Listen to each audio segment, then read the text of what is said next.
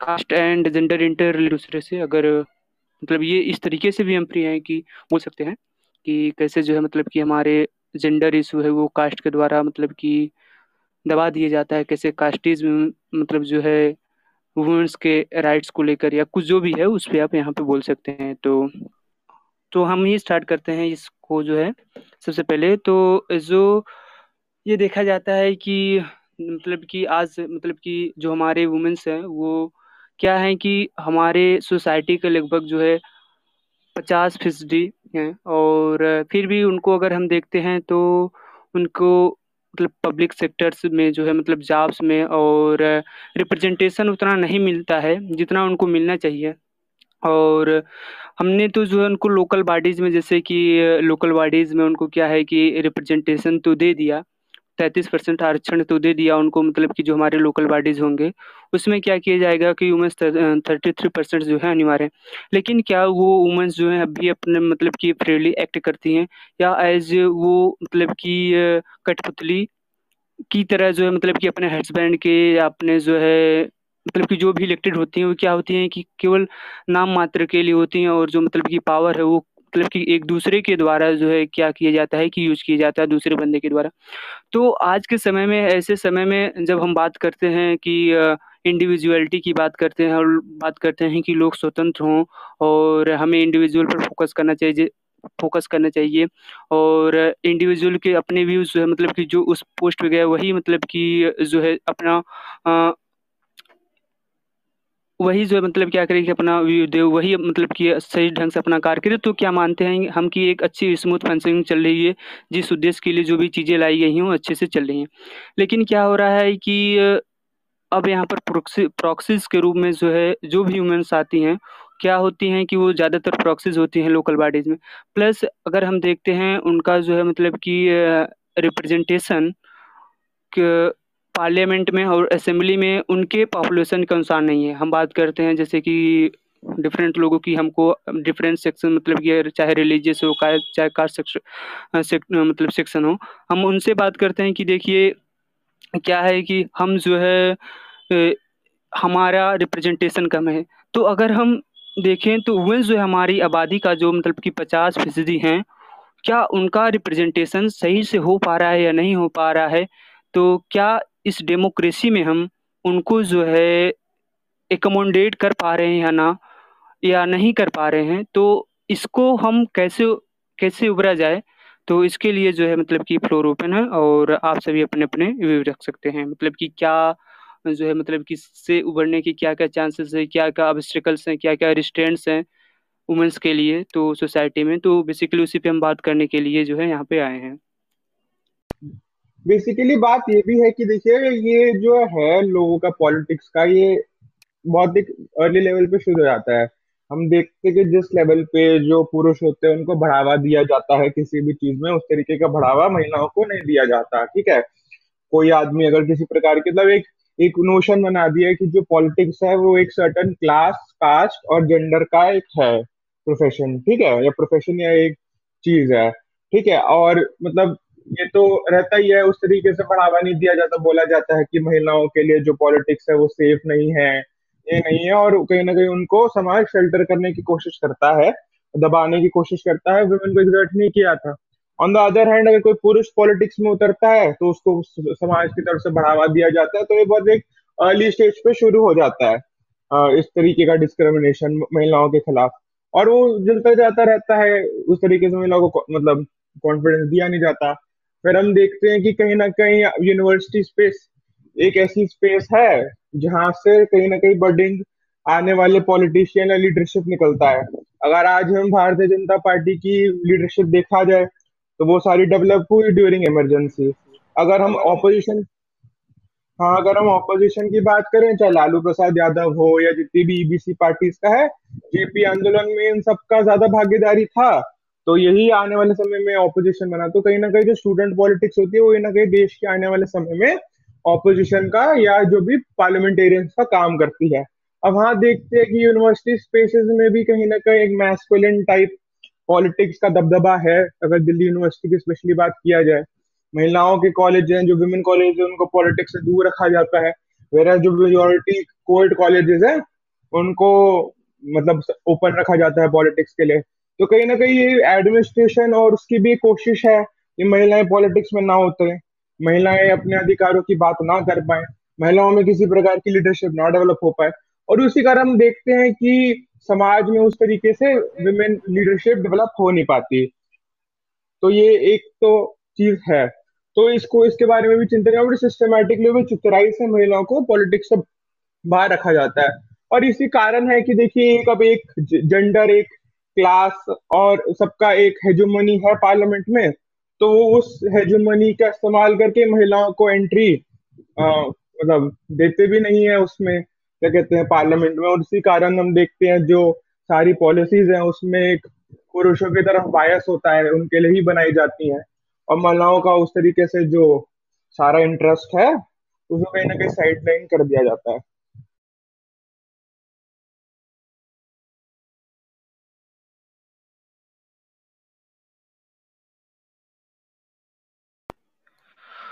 Okay तो जैसा कि आपने कहा कि महिलाओं को साइडलाइंस की कर दिया जाता है और इसमें जो है क्या है कि हम देखते हैं कि पेट्रियार्की और पुरुषों का मतलब क्या है, एक बहुत ही बड़ा मतलब कि रोल है महिलाओं को जो है मतलब क्या करना कि पॉलिटिक्स के डोमेन से बाहर रखना। हम ये क्यों मानते हैं कि जो है अ, महिलाएँ जो है मतलब कि उनके लिए पॉलिटिक्स क्यों नहीं सेफ़ है? हमने ऐसे सोसाइटी क्यों बना के रख दिए है कि हम ऐसा मानते हैं कि महिलाओं के लिए जो है मतलब कि हमारी सोसाइटी मतलब कि पॉलिटिक्स जो है सेफ़ नहीं ऐसा पॉलिटिक्स मतलब कि ऐसी गंदी किस्म की जो पॉलिटिक्स है कि कहते हैं कि महिलाओं के लिए सेफ़ नहीं ऐसी पॉलिटिक्स जो है मतलब कि नहीं होना चाहिए। प्लस दूसरी चीज़ क्या है कि जैसे कि अगर हम देखें जो हमारा भी अभी हाल ही में सेरोगेसी बिल आया उसमें जितने भी वुमेंस मेंबर थे उसमें जितने भी वुमेंस मेंबर थे, वो इसके अपोज में थे कि ये जो बिल लाया जा रहा है, ये क्या है कि वुमेन को उनके अपने शरीर पे जो है मतलब कि क्या रह जाएगा? वीमेन को उनके अपने शरीर पे जो है क्या अधिकार नहीं रह जाएगा। तो एक तरीके से ये इनका राइट्स का वायलेशन भी है। तो अगर हम देखें कि अगर उनका प्रॉपर रिप्रेजेंटेशन होता इस जो है मतलब कि पार्लियामेंट में तो क्या सरकार और क्या हमारा जो मतलब कि पार्लियामेंट थी, वो ऐसे कानून बनाने में सक्षम होती कि ऐसे बिल पास हो जाएँ जिस पे आधा आबादी जो है, जिसके अपोज में हो। और दूसरी चीज़ ये कि हम ऐसा मतलब कि हमारे सोसाइटी का स्ट्रक्चर ही ऐसा है कि और ऐसा मतलब कि टेक्नोलॉजिकल डेवलपमेंट भी है हमारे यहाँ की जो भी सारी चीज़ें होती हैं, वो पुरुषों के लिए बनाई जाती हैं। टेक्नोलॉजी में मतलब कि बहुत सारी टेक्नोलॉजी आज आ गई जो हमको क्या की हैं कि मतलब कि बहुत आगे लेके चली गई हैं। लेकिन ऐसी टेक्नोलॉजी कोई आई हो जो मतलब कि महिलाओं के काम के बोझ को हल्का कर दे, ऐसी भी नहीं। वो पहले भी घरों में काम करती थी, अब भी घरों में काम करती हैं और जैसे कि फॉर एग्जांपल उनके लिए जो है मतलब कि क्या कोई ऐसी मतलब कि टेक्नोलॉजी से टेक टेक डेवलप है जो मतलब कि घर के हाउस होल्ड वर्क अच्छे से करते और जो चाइल्ड केयरिंग वर्क है वो भी अच्छे से मतलब कि हो जाए। तो इन सब चीज़ों पे भी हमें मतलब कि क्या है कि इन सब चीज़ों में भी बहुत ज़्यादा इम्प्रूवमेंट नहीं हुआ। इसका मेन रीज़न जो है पेट्रियार्की का है और पेट्रियार्की जो है मतलब कि क्या है कि एक, हमेशा क्या चाहती है कि वुमेंस को दबा के रखे। और वुमेंस को क्या है कि हमारे सोसाइटी में एज इज़्ज़त देखा जाता है कि अगर उनके साथ कुछ हो जाता है तो हमारी इज़्ज़त दांव पे चली जाती है। तो मेरे हिसाब से ये वुमेन को पूरे घर की, पूरी सोसाइटी के और पूरे समाज की इज़्ज़त के रूप में देखा जाना कि वो हमारी इज़्ज़त है, बाकी हम चाहे जो करें, वो इज़्ज़त में नहीं आता है और वो बेसिकली हमारी इज़्ज़त। तो ये तो ये मिसकंसेप्शन है हम लोगों के यार ये जो एक कंसेप्ट बना दिया कि जो पॉलिटिक्स है वो केवल पुरुषों के लिए है मैस्कुलिन है ये तो मैं बिल्कुल ही बिल्कुल बोगस मानता हूँ क्योंकि लाइक इतिहास वाकिफ है कि जब जब बड़े बड़े आंदोलन हुए हैं उसमें मेजोरिटी जो भागीदारी रही है वो महिलाओं की रही है। चाहे हम शहीन बाग का आंदोलन देखें कि सारा जो आंदोलन था वो महिलाओं ने लीड किया ठीक है? उससे पहले अगर हम बात करें कि आ, आ, क्या नाम है किसान आंदोलन की बात करें तो कहीं ना कहीं महिलाओं का भी उसमें एक ज़बरदस्त रोल है। महिलाओं के बिना वो आंदोलन हो ही नहीं सकता था। ज़बरदस्त महिलाओं की लीडरशिप है उसमें भी। इतिहास में देखा जाए कि आज़ादी का आंदोलन हो, आज भी आईपी कॉलेज ऑफ़ वुमेन की दीवारों पे हम देखते हैं कि ग्राफिटी कुछ कुछ बनी हुई है जब तब उस टाइम पे स्ट्रगल हुए। तो ये तो हिस्टोरिक है। इवन जब रशिया में क्रांति हुई थी तो जो फेब्रुवरी रेवोल्यूशन हुआ था, वो वुमेन्स डे पे स्टार्ट हुआ था। वुमेन्स ने अपनी आवाज़ बुलंद करने के लिए वहाँ पे मतलब प्रोटेस्ट किया था कि भाई हमको अनाज मिलना चाहिए। तो हिस्टोरिकली बड़े बड़े प्रोटेस्ट में विमेन का भागीदारी और लीडरशिप रहा है। बट जब देखते हैं हम पॉलिटिकल लीडरशिप की तो फिर उनको ऐसे साइडलाइन कर दिया जाता है। और ये भी देखिए ना, ये इसमें भी पेट्रियार की मेंटेन करना तो देखिए इकोनॉमिक और पॉलिटिकल सिस्टम के लिए, दोनों के लिए इसलिए इम्पोर्टेंट है, जो करंट है, वो इसलिए क्योंकि वो कितनी फ्री लेबर प्रोवाइड करता है ना। आज अगर जो महिलाओं को बोला जाता है कि भाई आपका मॉरल ऑब्लिगेशन है, घर का काम करना आपका मॉरल ऑब्लिगेशन है घर में खाना बनाना अपने पति की सेवा करना तो इतनी सारी फ्री लेबर मतलब वो कर रहा है ना सोसाइटी में आ, मतलब आ रही है। जिसका अगर महिलाएँ कल पेमेंट मारने लग जाएँगी तो वो डायरेक्ट जो बोझ है वो एम्प्लॉयर पर पड़ेगा। तो ये सिस्टम जो आज बना हुआ है उसको भी मेंटेन करने के लिए आ, ये पेट्रियार्की को रखा जाता है। तो तो बहुत ज़रूरी है कि अगर पहले तो कि एक बोला जाए कि भाई एक प्रकार का रिजर्वेशन या रिप्रेजेंटेशन की मांग तो पार्लियामेंट में हुई जब अनइक्वल सिस्टम है, जब ये सिस्टम ही महिलाओं के लिए अनइक्वल है, महिलाओं को बहुत कठिनाई का सामना करना पड़ता है इलेक्शन लड़ने के लिए और जीतने के लिए तो ये बहुत ज़रूरी है कि किसी प्रकार का ईज दिया जाए उनको और उनका रिप्रेजेंटेशन पार्लियामेंट में हो।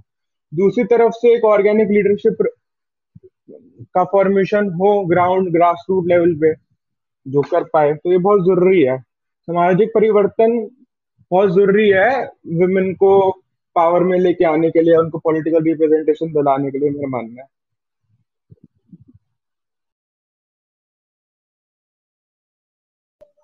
Uh, मैं एक पॉइंट ऐड करना चाहूँगी। एक ना माहौल बन गया है। अगर हम उनको मौका देते भी हैं तो उनमें खुद में इतना कॉन्फिडेंस नहीं आता कि वो इस उस पद के लिए लायक है या नहीं उसे हैंडल कर सकती है या नहीं। तो वो जैसा हमने बहुत सारे वेब सीरीज़ या फिर रियलिटी में भी देखा है कुछ रूरल एरियाज़ में बिहार जैसे स्टेट्स में कि जो सीट्स अगर रिज़र्व है वहाँ पे वो आ गए इलेक्ट होकर। फिर भी उनके हस्बैंड उनके बदले सारा काम देख रहे होते हैं। क्यों और वो उसका अपोज भी नहीं करती क्योंकि उनको खुद को लगता है कि आ, मैं शायद केपेबल नहीं हूँ या फिर जो भी है वो उतना फोकस नहीं करती या ज़्यादा प्रोटेस्ट नहीं करती कि उनको ही ये करना है। तो एक ना माहौल से सेट हो गया है वो खुद भी नहीं सामने आकर इसके खिलाफ बोलती हैं। तो ज़रूरी है कि पहले उनमें वो आत्मविश्वास पैदा किया जाए कि हाँ अगर आपको ये काम दिया जा रहा है तो आप इसको करने के लायक हैं। एटलीस्ट आपको करना चाहिए स्टार्ट तो करो या फिर ट्राई करना चाहिए। आपकी बात बिल्कुल तो सही है। हेलो? हाँ हाँ बोलिए बोलिए आप बोलिए। एम आई ऑडिबल हाँ। Missed all the points, but I listened to Vandana. Uh, ये जो पेट्रियार्की है ये मतलब इतने ज़्यादा हमने एक जो नोशन बना रखा है the notion of good women या जो सो uh, कॉल्ड घर की लक्ष्मी या जो वो होता है ना क्या बोलते हैं उसे स्त्री धर्म। सो so, ये सब ना एक वुमेन के माइंड में बचपन से ही वो अपने घर में देख रही होती है। I will take a very simple example the example of taking utensils to sink it's a very common notion की लड़की will take the utensil of everyone in the family तो ये सब ना ये घर से एक लड़की सीख रही है बचपन से तो उसको ये लगने लगता है जैसे कि वंदना ने बोला कि I am you know these are my duties and I have to do this तो एक ये पेट्रियार्कियल नॉर्म्स हैं ये जो patriarchy is universal first of all वो हर जगह है। I when I was in class ninth, I you know I really don't know that I was suffering from that patriarchy or something like that because मुझे भी लग रहा था ये चीज़ें नॉर्मल है ये चीज़ें होती हैं। क्योंकि हम उसके साथ रहने लगते हैं जैसे कि वंदना ने बोला। तो एम आई ऑडिबल हाँ जी उसका हेलो यस यस हाँ जी हाँ जी ऑडिबल है। पुअर कनेक्शन लिख कर आ रहा है ओके नहीं कोई नहीं आपकी सारी हाँ, बात बिल्कुल मतलब कटी नहीं आ रही आवाज़ आपकी।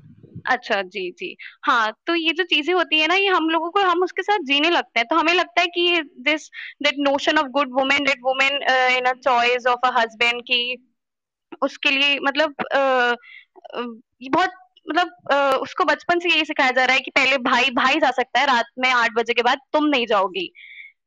वो कर सकता है, वो अपने दोस्तों में घूम सकता है, तुम नहीं घूमोगी। तुम्हारी जो स्कर्ट है, ये नी के ऊपर होनी चाहिए, नी के नीचे नहीं होनी चाहिए। तो ये सब, ये पेट्रियार्की है, जिसके साथ हम जी रहे हैं, जिसको हम हम बहुत ज़्यादा ना नॉर्मल समझते हैं इन चीज़ों को। बट ये नॉर्मल नहीं है। कोई हमें क्यों बताएगा कि हमें क्या पहनना है, क्या नहीं पहनना है? कोई हमें क्यों बताएगा कि हमें किसके बर्तन रखने हैं, किसके नहीं रखने हैं? तो ये सब ना एक ना बेसिक घर से ही स्टार्ट होता है। घर से शहर से देश से फिर ये बढ़ता चला जाता है।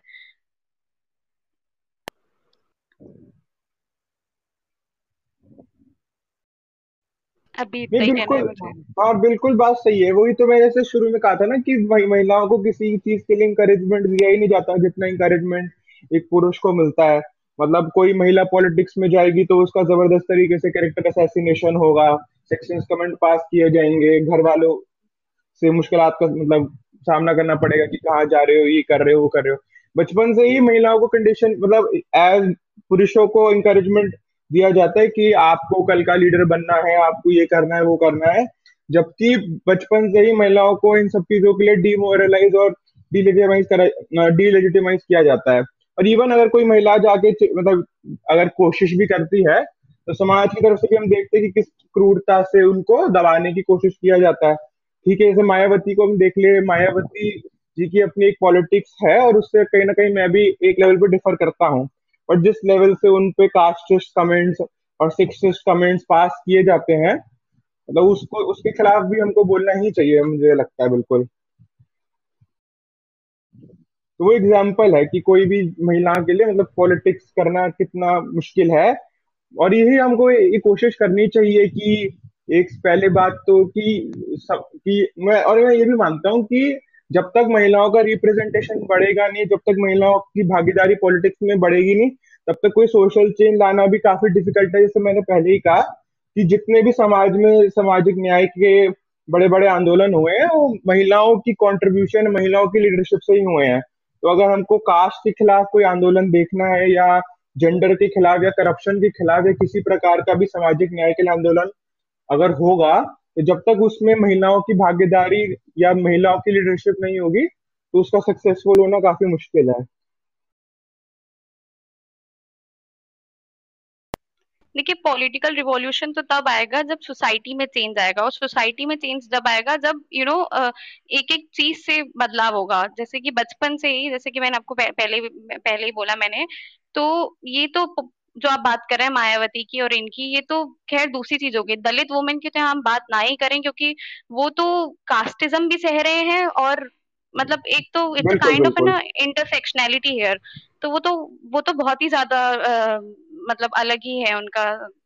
तो अ, उनको तो कास्ट के नॉर्म्स भी सहने हैं पेट्रियार्की के भी सहने हैं डिस्क्रिमिनेशन भी देखना है but I am talking about a general female. जो बचपन से ये चीज़ें देख रही है, उसके बाद उसको, उसके साथ जी रही है तो उसके ना माइंडसेट ऐसा हो जाता है। Even I am a political science student I am realising in my first year कि अरे, ये पेट्रियार्की हो रही थी बचपन से। मुझे तो कभी नहीं दिख रही थी। क्योंकि I you know I was not able to understand this कि understanding patriarchy is a very wide term ये मैंने समझा ही नहीं था कभी बचपन से। ये अब आके समझ में आ रहा है कि अच्छा ये चीज़ें भी हैं। ये मेरी लिबर्टी को मैं यहाँ पे एक्सरसाइज नहीं कर पा रही हूँ। तो ये चीज़ें एजुकेशन से होती है सही ना? नहीं बिल्कुल आपकी बात सही है। बट दो वही है ना कि पर बात तो वही है ना कि मतलब जो हम कभी एक्सपेक्ट तो कर नहीं सकते कि जो मेल ऑपरेसर है वो कभी अपना प्रिविलेज छोड़ेगा। तो उसके लिए तो आंदोलन या सोशल चेंज का जो मूवमेंट है उसके बिना हम एक्सपेक्ट कर नहीं सकते कि भाई किसी प्रकार का सोशल चेंज आएगा, क्योंकि जो पेट्रियार्की से फ़ायदा उठा रहा है अपनी ज़िंदगी में, हम उसकी कॉन्शियस पे केवल ये नहीं कि भाई उसकी कभी कॉन्शियस जागेगी और महिलाओं के लिए बोलेगा, ये भी बड़ा मुझे मतलब मुश्किल लगता है कि ऐसा होगा कभी कि एक दिन मेल की कॉन्शियस जागेगी, पुरुषों की और वो बोलेंगे कि भाई हाँ और इवन जेंडर पे बात करें तो महिलाओं से ज़्यादा हमको और जेंडर के लिए भी कितना मुश्किल होता है। तो उस पर भी मुझे लगता है थोड़ी आगे बात करनी चाहिए।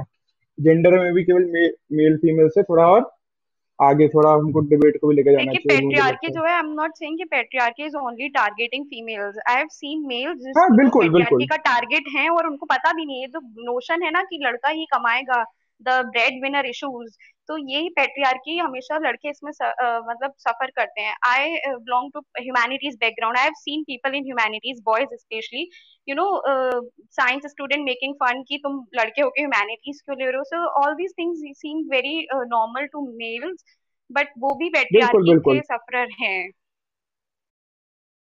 हंड्रेड परसेंट मतलब जो ये लोगों को लगता है कि पेट्रियार्की की जो लड़ाई है केवल ये महिलाओं की और जेंडर की लड़ाई है ये पुरुषों की भी उतनी लड़ाई है पुरुषों की लिबरेशन के लिए भी उतनी ही है जितनी और जेंडर्स की लिबरेशन के लिए है।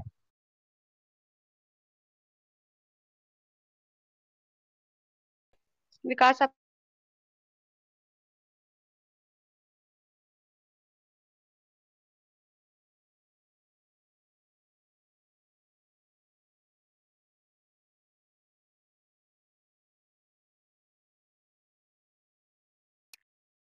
ना या मतलब कि जॉब्स ना करें वो मतलब कि क्या होता है।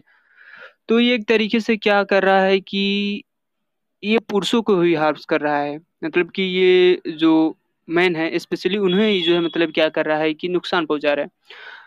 क्या होता है कि आजकल हम बहुत लोगों को देखते हैं कि मतलब कि पुरुषों को जो मतलब कि ब्रेड विनर्स है, उनको बोलते हैं कि मेरे पास टाइम नहीं है, मेरे पास इतना ज़्यादा प्रेशर है, हम प्रेशर नहीं हैंडल कर पा रहे हैं। मेरे को जो है मतलब कि क्या हो रहा है कि बीमारियाँ आ जा रही जैसे कॉमन कॉमन सी बात हो जा रही है बीमारी की आ, मेरा बीपी हाई हो जा रहा है। ये सब चीज़ें जैसे कि मतलब कि पुरुषों को वर्कलोड की वजह से सब सारी चीज़ें झेलनी पड़ती हैं। और बाई द वे उनका अगर कहीं से मतलब कि जाप चला जाता है तो और सारी सिचुएशन मतलब कि इमर्ज हो जाती है। दूसरी चीज़ ये होती है कि देखो क्या किया जाता है हमारे सोसाइटी में कि पहले होता था कि हम अपने लड़कियों को या महिलाओं को एजुकेशन नहीं देते थे। तो एजुकेशन नहीं देते थे तो क्या होता था कि हम उनके लिए कोई एक अच्छा सा लड़का ढूंढ के उनकी शादी कर देते थे। तो जब हम उनकी शादी कर देते थे तो क्या होता था, ऐसा लड़का ढूंढते थे जो भाई अच्छे से कमाए ये सब सारी चीज़ें के। और मान लो कि अगर ऐसे कंडीशन आ जाए कि उसकी शादी जो है किसी अच्छे लड़के से ना हो पाए तो वो उसका पूरा लाइफ जो उस लड़की के क्या होता है कि वो बर्बाद हो जाता है। और पूरे लाइफ भर मतलब कि अपने पूरे जीवन भर वो किसी एक दूसरे व्यक्ति पे अपनी जरूरतों के लिए क्या रहती है, निर्भर रहती है। अगर यही हम कर दें कि अगर हम महिलाओं को एजुकेशन देना स्टार्ट कर दें गर्ल्स को एजुकेशन देना स्टार्ट कर दें तो उनकी जो डिपेंडेंस है वो मेल पे जो है खत्म हो जाएगी। तो क्या होगा मेल को यहाँ पर क्या मेल हमेशा ये चाहते हैं कि वो वुमेंस की सेक्सुअलिटी पे कंट्रोल करना चाहते हैं। वो चाहते हैं कि हम बहुत सारे मतलब कि मल्टीपल जो है मतलब कि पार्टनर के साथ सेक्स करें, लेकिन महिलाओं के ऐसे अधिकार नहीं देते हैं। उनको ये लगता है कि अगर ये ऐसा होने लगेगा तो क्या रह जाएगी कि ये हमारे कंट्रोल में फिर नहीं रह जाएगी? तो ये सब चीज़ें जो है ना, ये सब चीज़ें भी अगर आप ऐसा करते हैं कि अगर आप जो है मतलब मल्टीपल पार्टनर के साथ जो है मतलब कि सेक्सुअल लाइफ का अपना एंजॉय करते हैं तो दूसरे को भी ऐसे अधिकार क्यों नहीं देते हैं? और ये ये एक हो गया। तो अब हमारे यहाँ मतलब कि क्या हो रहा है कि थोड़े से चेंजेज आ रहे हैं, थोड़े से चेंजेज ये आ रहे हैं कि पहले एजुकेशन नहीं देते थे अब क्या हो रहा है कि जो थोड़ी सी मतलब कि एजुकेटेड लोग हैं गाँव में विलेज में, वो क्या करते हैं कि अगर वो उनको कोई सरकारी जॉब लग गई या थोड़े से वेलाफ है तो वो कहते हैं, देखिए भाई, हमारे यहाँ जो लड़की चाहिए, वो B Ed B T C या कोई जॉब वाली ही लड़की चाहिए जो कि सरकारी जॉब करती हो।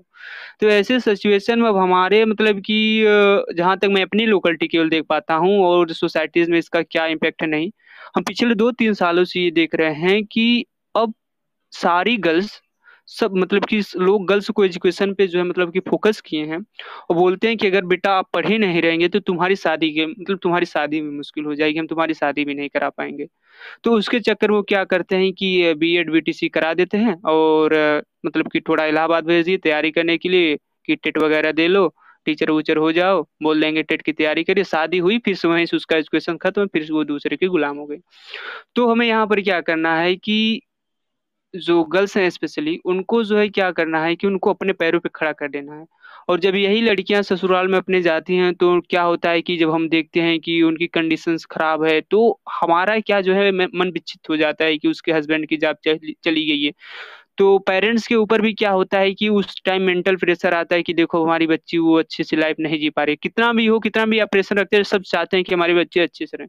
तो अगर हम ये कहते हैं कि आपको इन सारे, इन सब सारी चीज़ों से बचना है तो आपको क्या करना चाहिए कि गर्ल्स को एजुकेट करो, उनको एम्पावरमेंट करो और उनको अपने पैरों पर खड़ा कराओ, ताकि वो जो मतलब कि आप का जो मतलब कि उनके शादी के बाद भी कभी कभी प्रेशर बना रहता है कि उनकी उसकी लाइफ अच्छे से नहीं चल रही है वो डिप्राइड हो रही है उसकी कंडीशन मतलब कि खराब हो गई है इकोनॉमिकली जो है।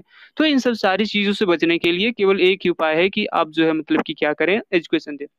दूसरी चीज़ यहाँ पर एक यहाँ पर एक रोल और अदा होता है कास्ट का। तो हम अपने गाँव में थे एक अपर कास्ट है मतलब कि उनकी काफ़ी अच्छी जॉब थी वन लाख पर वन लाख पर मंथ उनके मतलब की जॉब थी उससे ऊपर जो है और उनका सोसाइटी में काफ़ी अच्छा इन्फ्लुएंस है। तो क्या बोल रहे थे कि हम गए थे तो वो उनकी बच्ची जो है शायद हमारे जो है मतलब कि हमारे साथ ही पढ़ती है मतलब कि कंटेम्प्रोरी पर कभी उसको मतलब कि मेरी क्लासमेट कभी नहीं रही है ना तो कभी उसको देखे हम। तो हम अपने पापा के साथ जा रहे थे, पापा के बचपन के मित्र थे तो उनसे मिले और बोले कि जो है, क्या है कि हम बच्ची को अपने नज़र में रखना चाहते थे, इसलिए हम उसको कहीं बाहर नहीं पढ़ना भेजे। तो फिर यही बच्ची अगर बाद में कोई इसको मतलब प्रॉब्लम होगी घर में तो आप ही डिस्टर्ब होंगे। तो मैंने यही कहा तो उनको बुरा सा लगा लेकिन मैंने जो कहना था मैंने कह दिया। तो ऐसे नोशंस हमारे सोसाइटी में अभी भी चले आ रहे हैं। तो जिनको तोड़ना होगा लोगों को समझाना होगा। तो तभी ये सब सारी चीज़ें जो है हम अटेंड कर सकते हैं। विकास एजुकेशन आपने पॉइंट बिल्कुल। विकास गर्ल एजुकेशन पॉइंट बोला। ये ये गर्ल एजुकेशन एक मिनट हितेश। हाँ गर्ल एजुकेशन आपने बिल्कुल सही बोला। वो फाइनेंशियल इंडिपेंडेंस देता है लड़की को बट uh, मैंने ऐसे ऐसे केसेस भी देखे हैं जहाँ पे you know the boy is very educated but he demands for a girl जो ज़्यादा पढ़ी लिखी ना हो क्योंकि उनके ना बेसिक नॉर्म्स होते हैं कि ज़्यादा पढ़ी लिखी है तो ना घर में अपनी चलाएगी। नहीं I am just telling you the personal experience I I know many people like this जिनका नॉर्म है even when I am going to I am studying in D U तो you know my parents have always supported me to study more they say that go study outside my city but people tend to have the opinion अरे, दिल्ली क्यों भेज रहे हैं आप पढ़ने? तो ये जो ओपिनियन है, ये सोसाइटी की एजुकेशन के बाद भी लोगों की है। बहुत एक से एक टीचर हैं एक से एक वो हैं जिनके पास ये ओपिनियंस हैं कि अरे इसको बाहर क्यों भेज रहे हैं पढ़ने? उसको क्यों भेज रहे हैं बाहर? यहीं पढ़ लेगी लोकल बाहर जाएगी तो ज़्यादा सीख जाएगी। हम ही को क्वेश्चन करेगी फिर।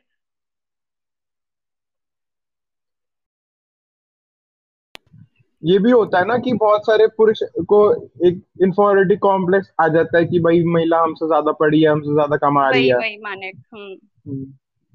और दूसरी चीज़ देखो ये भी लोगों को लगता है कि हम हमेशा ये पुरुषों को ब्लेम करते भी चले आए हैं, जहाँ तक ये मेरा व्यू है, कि पुरुषों को ब्लेम करते चले आ रहे हैं कि वो जो है मतलब क्या है कि वुमेन्स को अपने मतलब कि घरों से बाहर नहीं निकल दे, निकलने देना चाहते तो उनके भी जेन्युइन कंसर्न है। कंसर्न ये कि उनकी जो सिक्योरिटी है वुमेन्स की, आज सबसे आज के समय में सबसे बड़ी प्रॉब्लम ये है कि सिक्योरिटी की।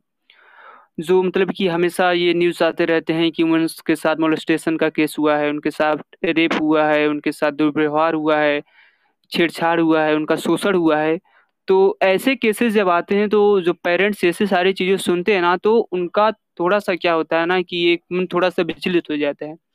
तो मेरे हिसाब से अगर इन सब सारी चीज़ों को तोड़ना है तो सबसे पहले क्या करना है कि सबसे पहले बॉयज़ को एजुकेट करो कि how to be a tolerant towards girls तो हमें लड़कियों के प्रति कैसे टॉलरेट रहना है और कैसे उनको मतलब कि उनके साथ टाल मतलब कि बिहेव करना है, इन सब सारी चीज़ों को पहले अपने बच्चों को घरों में सिखाना चाहिए। अब हम मतलब कि क्या करते हैं कि लड़कियों को तो घरे में रखते हैं पेरेंट्स लेकिन जो है क्या होता है कि वही लड़कियों को अपने कुछ एक्स्ट्रा मतलब कि जो है ये नहीं सीख देते हैं कि गर्ल्स के साथ अच्छे से व्यवहार किया करो। तो यही मतलब कि मेरा मेन मतलब कि सिक्योरिटी की सबसे बड़ी इशू जो है यही उभर कर आ रही है हमारे मतलब कि सामने जिसकी वजह से पेरेंट्स नहीं चाहते हैं। और इसमें भी पेरेंट्स ही दोषी हैं कि वो अपने बच्चों को पर्टिकुलरली अपने बच्चों को क्यों कंट्रोल में नहीं करते हैं जो लड़के हैं उनको। पता है बट जब ये सिक्योरिटी की बात आती है ना। एक मिनट माने इसमें जो है ना वो हाँ, सिस्टम का है कि जो सिक्योरिटी हाँ वही माने वही मुझे लगता है आप भी वही बोलना चाह रहे हैं। ये जो सिस्टम हमने बना दिया है कि लड़की रात में नहीं निकलेगी वो बिल्कुल सिक्योरिटी पॉइंट ऑफ़ व्यू से सही है बट ये सिस्टम बनाया किसने है? जो छेड़ रहा है वो भी तो लड़के ही हैं। तो ये तो पूरा सिस्टम ही ऐसे खराब है। वही ना कि अगर अगर महिलाओं की बात की बात करनी है तो सबसे पहले महिलाओं की ऑटोनॉमी और उनकी आज़ादी की बात करनी पड़ेगी। अगर कोई ये आप ये बहुत बोलना है कि ये तो स्टेट का काम है ना सिक्योरिटी प्रोवाइड करना। अब हम ये थोड़ी एक्सपेक्ट कर सकते कि किसी कारण की कोई महिला को खतरा तो महिला घर से बाहर ना निकले। या तो ये तो स्टेट का काम है। स्टेट या सरकार का कि वो एक ऐसा मैकेनिज्म बनाए एक सेफ़ एनवायरनमेंट बनाए महिलाओं के लिए। वो एक एक इंडिविजुअल का काम है मानिक। वो हाँ. जब बेसिक चीज़ें वो आपकी बात सही है बिल्कुल स्टेट का काम है बट एक एक इंडिविजुअल का काम है। जैसे कि विकास ने एक चीज़ बोली वो मैं उसको हाईलाइट करना चाहूँगी कि लड़कों को घर से सिखाएँ। बट आई थिंक यहाँ पे फिर sex education is very important ताकि उनको भी चीज़ें समझ आए। हम्म, नहीं पता है इंडिविजुअल का ये होता है ना जैसे किसी जैसे मैं बताता हूँ मैं जैसे मैं एक प्राइवेट स्कूल में डीपीएस में पढ़ा वहाँ पे भी किसी प्रकार के जेंडर पे कास्ट पे किसी प्रकार का आपको जेंडर क्या होता है? जेंडर की दो मतलब ये एक कॉमन नोशन है कि जेंडर दो होता है। मेरा मानना है दो से ज़्यादा जेंडर होता है, ये फैक्ट है कि दो से ज़्यादा जेंडर होते हैं। ये सब मैंने यूनिवर्सिटी में आके, वो भी क्लासरूम में नहीं, बाहर से सीखा। ठीक है? अब कॉलेज घर में मुझे कभी भी जेंडर पे उस तरीके की नॉलेज नहीं दी गई। ठीक है? मतलब वो एक एक जो स्टीरियोटाइप जेंडर पे डिबेट है, ज़्यादा वही हुआ है।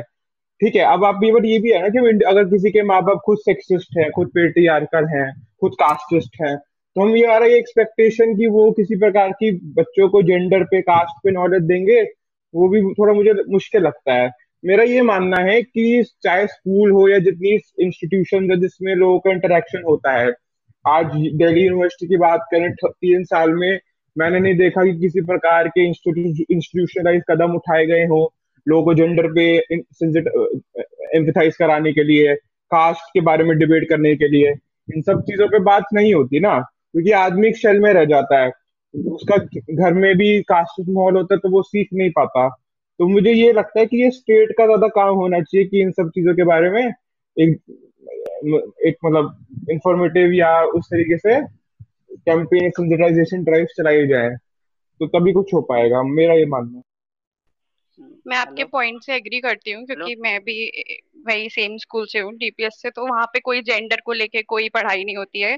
तो मेरा ये है कि अगर बचपन से जेंडर नॉर्म्स या ये चीज़ें समझाई जाए, जैसे कास्टिस्ट नॉर्म्स ये सब चीज़ें बच्चों को समझाई जाए और sex education is very important ये सब चीज़ें अगर उनको सिखाई जाए बचपन से तो उनको समझ आएगा कि female is not an object to play with जैसे कि मल्टीपल सेक्स पार्टनर्स की विकास ने बात करी, ये सब चीज़ें जब एजुकेशन में इंक्लूड होंगी, तभी उनको समझ आएगा।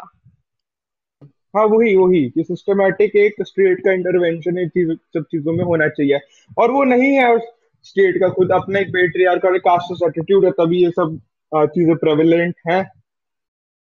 क्योंकि वही ना कि लोगों का एक हमेशा डिबेट चलता है ना कि आप जितनी हार्श पनिशमेंट दे दो, उसे रेप की या सेक्सुअल हरासमेंट की प्रॉब्लम ठीक हो जाएगी। रिफॉर्मेशन और सिंथेटाइजेशन पे बिल्कुल ज़ीरो ध्यान और एफर्ट दिया गया है स्टेट और सरकार के द्वारा। तभी किसी प्रकार का हम सोसाइटी में चेंज नहीं देखते और वही चलता रहता है जो किसी पीटी कास्ट पे भी क्या किसी पीटी रिजर्वेशन से आगे मैंने तो कभी मतलब एटलीस्ट अपने कॉलेज लाइफ में डिबेट देखी नहीं कास्ट माने रिजर्वेशन कास्ट में इतने सारे वो हैं और डायमेंशन उस पर डिबेट नहीं होती। जेंडर पे भी महिलाओं पे ज़्यादा बात होती है। सैटरडे पे मतलब। हाँ नहीं नहीं चलिए नहीं ये तो अच्छा है ना क्लब हाउस दिन सब और हाँ नहीं नहीं नहीं नहीं, वो सब अच्छा है। मतलब मैं ये कह रहा हूँ कि ऑफ़ कोर्स क्लासरूम्स के बाहर पीयर ग्रुप्स में क्लब हाउस जैसे इन सब हाउ उस पे तो होती है डिबेट पर इंस्टीट्यूशनलाइज एफर्ट ज़ीरो है। मैं वो कह रहा हूँ। अगर इंस्टीट्यूशन में भी अगर कॉलेज के प्रति, अगर कॉलेज ऑफिशियली कुछ कराता है ना कास्ट पे तो ज़्यादा से ज़्यादा रिजर्वेशन पे होता है। उस, या फिर जेंडर पे भी होते तो महिलाएँ ट्रांस लोग या उससे ज़्यादा उस पर नहीं होता। अनऑफिशियल प्लेटफॉर्म्स पे तो आजकल काफ़ी प्रेवलेंट हो ही गया है। मैं ऑफिशियली इंस्टीट्यूशनलाइज तरीके से बता रहा हूँ। ये मतलब ये तो ये ऑफिशियल है अनऑफिशियल है? मतलब ये भी क्वेरी है ये तो अनऑफिशियल है। हाँ ना अनऑफिशियल पे तो होता है। ऑफिशियली हाँ। कुछ नहीं होता। ऑफिशियली पे भी जेंडर अगर कभी जेंडर वर्कशॉप होगी तो उसमें केवल फीमेल परस्पेक्टिव पे बात होगी। ट्रांस या अलग जेंडर्स जो सोसाइटी में एग्जिस्ट करते हैं उस पर बिल्कुल एक वो होता है मतलब उस पर हाँ, पर्दा डाल दिया जाता है। उनको दबाया जा रहा है बोल नहीं रहे उसके बारे में। तो हेलो। हाँ, हाँ यहाँ पे जहाँ पे मानिक ने बात की स्टेट की तो वो पॉइंट काफ़ी सही लगा। और बात यह है कि जो हमारी प्रॉब्लम्स है या फिर वुमन की प्रॉब्लम है या फिर किसी भी कम्युनिटी की प्रॉब्लम है तो वो आइडेंटिफाई नहीं की जाती उस लेवल पे। लेवल इस इसका रीजन है कि उनको रिप्रेजेंटेशन नहीं मिला है। मतलब उस मुकाम तक पहुँचाया नहीं गया है। कि बात देखा जाए तो अभी एग्ज़ाम्पल ले लेते हज़ार उन्नीस का ही। कि इलेक्शन जो हुए थे, उसमें about seven hundred something twenty three candidate के आसपास वुमेन कैंडिडेट्स आई थी। इसमें से अबाउट सेवेंटी एट के आसपास जीती थी। और जो कैंडिडेट जो बैठे तो उनकी ही देख ले तो वो डिफरेंस में आ जाता है टेन टाइम डिफरेंस में आ जाता है मेन की कंपेरिजन में। और जो जीती भी थी सेवेंटी टू उसमें से अबाउट फोर्टी टू के आसपास हुए थे, जो किसी पॉलिटिकल बैकग्राउंड से मतलब किसी का मेल का डोमिनेंस ऑलरेडी है तो उन्हीं के ग्राउंड आ रहे हैं, उनकी वजह से। और ट्वेंटी थ्री ऐसे हैं ट्वेंटी फोर ऐसे हैं, जिनका रिजर्वेशन आया है। तो मेनली अगर देखा जाए तो पॉलिटिक्स में वुमेन का रोल है ही नहीं। जब तक पॉलिटिक्स में वुमेन का रोल नहीं होता, या फिर किसी भी कम्युनिटी का रोल नहीं होता, वो उसके प्रॉब्लम को आइडेंटिफाई नहीं किया जा सकता। और किसी बेसिस पे वो प्रॉब्लम्स को ला ही नहीं सकते। और जब तक प्रॉब्लम्स नहीं आएँगे, उसके ऊपर बात नहीं होगी, ना उसके ऊपर कोई फॉर्मुलेशन होगा, ना उसको इम्प्लीमेंट की जाएगा और और उसको एक ही तरह से साइडलाइन करके रख दिया जाएगा और वो चलता जाएगा। तो बात आती है यहाँ पे रिप्रेजेंटेशन की रिप्रेजेंटेशन नहीं और रिप्रेजेंटेशन आप किसी दूसरे से एक्सपेक्ट नहीं कर सकते फिर दूसरे कम्युनिटी से एक्सपेक्ट नहीं कर सकते कि वो आपकी प्रॉब्लम को आइडेंटिफाई करे उससे बात करे। क्योंकि जो आप खुद गुजर रहे हैं, आप खुद सह रहे हैं, वो आपसे बेहतर कोई जानेगा नहीं। और ये जो मतलब रिप्रेजेंटेशन की बात है, ये यहाँ पे नज़र आता है कि पेट्रिकल कितना है पॉलिटिक्स में भी कितना ज़्यादा है। क्योंकि देखा जाए तो बिल की जो thirty percent thirty three percent reservation की है, वो कहीं कितने टाइम से अटका पड़ा है। नाइन्टी सिक्स में आया रिजेक्ट हुआ। नाइन्टी एट में आया रिजेक्ट हुआ। नाइन्टी नाइन में आया रिजेक्ट हुआ। टू थाउज़ेंड में आया रिजेक्ट हुआ। और अभी तक रिजेक्ट होता आ रहा है। तो थर्टी थ्री परसेंट रिजर्वेशन यहाँ तक कि मैंने यहाँ तक ये देखा है कि वुमेन जो वुमेन जो पोलिटिकल लीडर्स होती है वो खुद रिजेक्ट कर रही है और अब मुझे ये बात का रीजन समझ आता है और ये रीजन देती है कि थर्टी थ्री परसेंट है, वो एक बाउंड्री लाइन हो जाएगा, अगर ऐसे डाल देते हैं। तो बाउंड्री लाइन कैसे होगा? जब वहाँ पे आप दो से तीन लोग नहीं ला पा रहे हो, और खुद के बेसिस पे रिप्रेजेंटेशन जो आ रहे हैं मेरिट के मतलब कास्ट रिजर्वेशन के बेस पे आ रहे हैं, या फिर जो रिजर्वेशन दिया गया है लोकल ग्राउंड पे वहाँ पे आ रहे हैं, नहीं तो बिल्कुल बाकी इसके बेसिस पे आ रहे हैं कि वो पॉलिटिकल बैकग्राउंड से बिलोंग करते हैं तो वो किसी और मेंबर के मेंबर के नाम पे वोट ले रहे हैं, उस वजह से आ रहे हैं। और खुद का रिप्रेजेंटेशन आ रही है। जब तक तो उनके रिप्रेजेंटेशन नहीं आ रहे, ना प्रॉब्लम को आइडेंटिफाई होगा तो कहाँ से होगा? और इतने रिप्रेजेंटेशन को भी अलाउ नहीं कर रहे यहाँ तक कि वुमेन्स भी खुद रिजेक्ट कर रही है। तो यहाँ पे प्रॉब्लम आ जाती है मेरी रिप्रेजेंटेशन क्योंकि पॉलिटिक्स ये नहीं है कि सिर्फ़ इलेक्शन में वोट डाले ये डाल, या फिर इलेक्शन लड़े। पॉलिटिक्स किसी भी सोसाइटी के जो निचले हिस्से में होता है, या फिर किसी भी कोई क्लास होता है, जो, जिसको दबाया गया है या फिर अलग है तो उसकी वॉइस आती है ऊपर। जब तक वॉइस नहीं आएगा, उस पर कोई काम नहीं किया जाएगा। तो यहाँ पर आ जाती है मेन प्रॉब्लम रिप्रेजेंटेशन की और पॉलिटिक्स में रोल की वुमन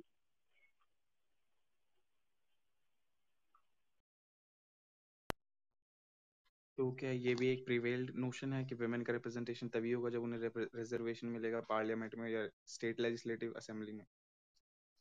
ये भी तो फिर एक प्री कंसीव्ड नोशन हुआ ना, कि हम उन्हें रिजर्वेशन देंगे, उन्हीं के थ्रू हम रिजर्वेशन के थ्रू उनका रिप्रेजेंटेशन हो सकता है ऐसा भी क्यों? हम पेट्रियापी पे बात काफ़ी बातें कर रहे हैं। तो इस नोशन पे हम क्यों नहीं बातें करें भाई कि ये एक प्री कंसीव्ड नोशन है?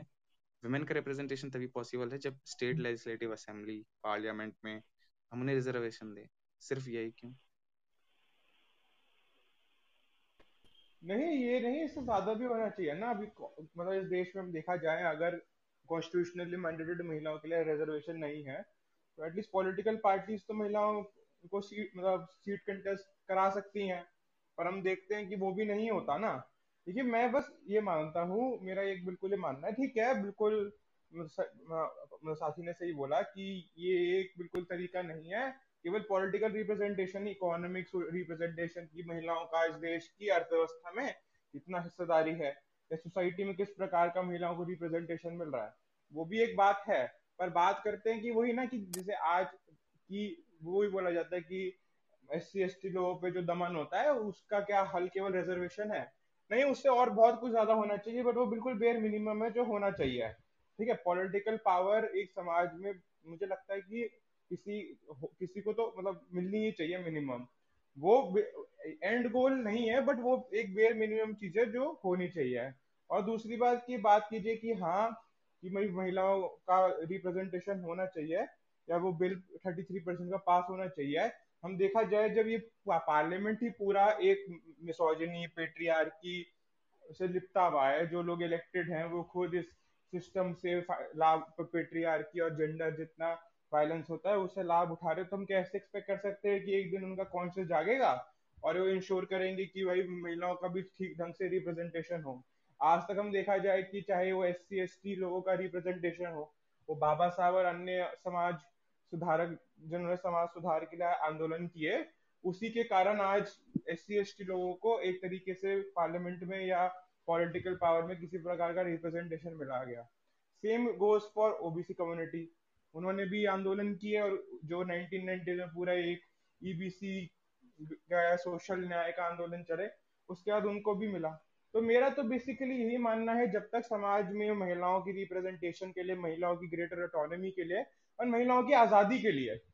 ठीक है? जब तक महिलाओं के लिए नहीं और, अन्य जेंडर के लोगों के लिए जब तक आज़ादी के आंदोलन नहीं होंगे तब तक किसी प्रकार का सोशल चेंज मुझे या पॉलिटिकल चेंज मुझे थोड़ा मुश्किल लगता है क्योंकि वही है आप ऑपरेसर की कॉन्शियस पे केवल यकीन नहीं रख सकते कि एक दिन की कॉन्शियस जागेगी और पॉलिटिकल पावर सरेंडर करेंगे।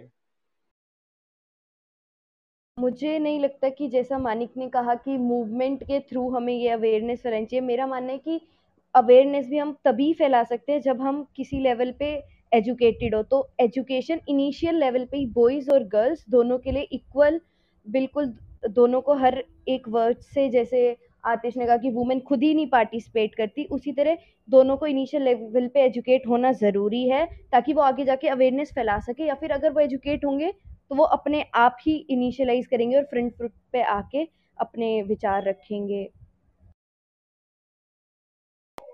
बट एक जो ये पॉइंट है रिजर्वेशन वाला, वो ये है कि जो रिजर्वेशन हम देते हैं तो हम उस कम्युनिटी को देते हैं। ये मैं वुमेन को नहीं बोल रही हूँ, मैं पर्टिकुलरली बोल रही हूँ। ये सोच के देते हैं हम कि वो जो है उनका रिजर्वेशन उनका अपलिफ्टमेंट करेगा। जो कि हमें पता है कि वुमेन को ज़रूरत है अभी अपलिफ्टमेंट की। और जो एजुकेशन वाला पॉइंट है मुस्कान वो बिल्कुल सही है आपका पर जो गर्ल एजुकेशन है उस पर तभी फोकस होगा जब ऑलरेडी वुमेन जो है वो पावर में बैठी होंगी जो जो लड़की जो खुद सह चुकी है बचपन से ये सब चीज़ें देख रही है जब वो सीट पर होगी तब उसको जब एक्सपीरियंस होगा कि अरे ये तो मेरे साथ भी हो चुका है तो उसके ज़्यादा उसको अच्छे से ज़्यादा पता होगा। वो सीट तक तो तभी तभी पहुँच पाएगी ना जब वो क्योंकि अभी हम जैसे आपने भी बताया था हम ऐसा देखते हैं कि जो भी हमने जितनी भी सीट रिज़र्व की हुई है वो इसीलिए है कि इतना कम से कम इतनी परसेंट तो वुमेन पार्ट लें। जो लीडर्स के साथ जो नॉर्मल सीट है उन पे तो वुमेन्स लड़ ही सकती है लेकिन जो इतने परसेंट सीट्स है उन पे कम से कम वुमेन्स एक इतनी परसेंट तो ले ताकि उनका रिप्रेजेंटेशन हो लेकिन वो रिप्रेजेंट कब होंगी? जब वो खुद एजुकेटेड होगी क्योंकि हमें लोअर बॉडीज में जैसे विकास ने बताया कि वो इलेक्ट हो जाती है लेकिन काम सारे उनका पति ही कर रहा होता है। तो तक उन्हें खुद नहीं कैपेबल नहीं होंगी वो खुद उन्हें कॉन्फिडेंस नहीं आएगा कि हम कर सकते हैं सब कुछ मैनेज तो वो कैसे रिप्रेजेंट होगी हायर लेवल पे? विशेष साइकिल है ना कि अब अगर महिलाएँ एजुकेटेड क्यों नहीं है? क्योंकि उनके पास पॉलिटिकल पावर नहीं है उनको पॉलिटिकल रिप्रेजेंटेशन नहीं है ना। और इसी मिसोजिनी के चक्कर में महिलाओं को एजुकेशन की तरफ़ बढ़ावा नहीं दिया जा रहा ना। तो, तो वही है कि जैसे एक दलित है या कोई महिला है वो खुद के एजुकेशन के लिए कहे कि भाई मुझे एजुकेटेड होना है मुझे अपने समाज के लिए स्कूल बनवाने हैं तो मुझको पॉलिटिकल पावर में आना पड़ेगा। तो वही है। तो इसमें तो बेसिकली यही है कि छोटे सेक्शन को तो हम मानते हैं कि जो डेली यूनिवर्सिटी में आ रहा है कम से कम इतना सक्षम है जिसके पास एक इंटेलेक्चुअल पावर भी है वो मासेस को गाइड करने का काम करे तो ये ना कि एक आदमी को एज एन वैंड गार्ड लेके पूरे उस क्लास का को संगठित करने का काम करना पड़ेगा ना। जैसे बाबा साहब अंबेडकर खुद पढ़े, लिखे, समझा और में भी इतिहास के one of the best theorist और रिसर्च का काम उन्होंने किया है। उन्होंने अपने समाज को संगठित किया। सिमिलरली जो लोगों को एजुकेशन मिली है, जिनको थोड़ा सोसाइटी में कुछ प्रकार का प्रिविलेज मिल है, उनका काम है कि वो, जो बाकी जो समाज है जो जिनको दबाया जा रहा है उनको संगठित करने का काम करे।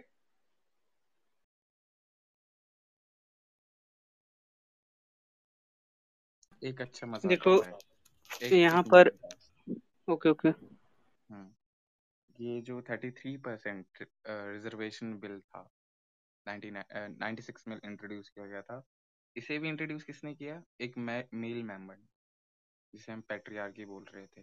96 में इंट्रोड्यूस हुआ कोलैप्स 98 में कोलैप्स तो फिर क्यों ना हम इस बार वुमेन ही एक बिल न्यू फ्रेम करके लाए। हम क्यों बार उस बिल को क्यों मतलब वापस हम टेबल पे क्यों डिस्कस करते हैं?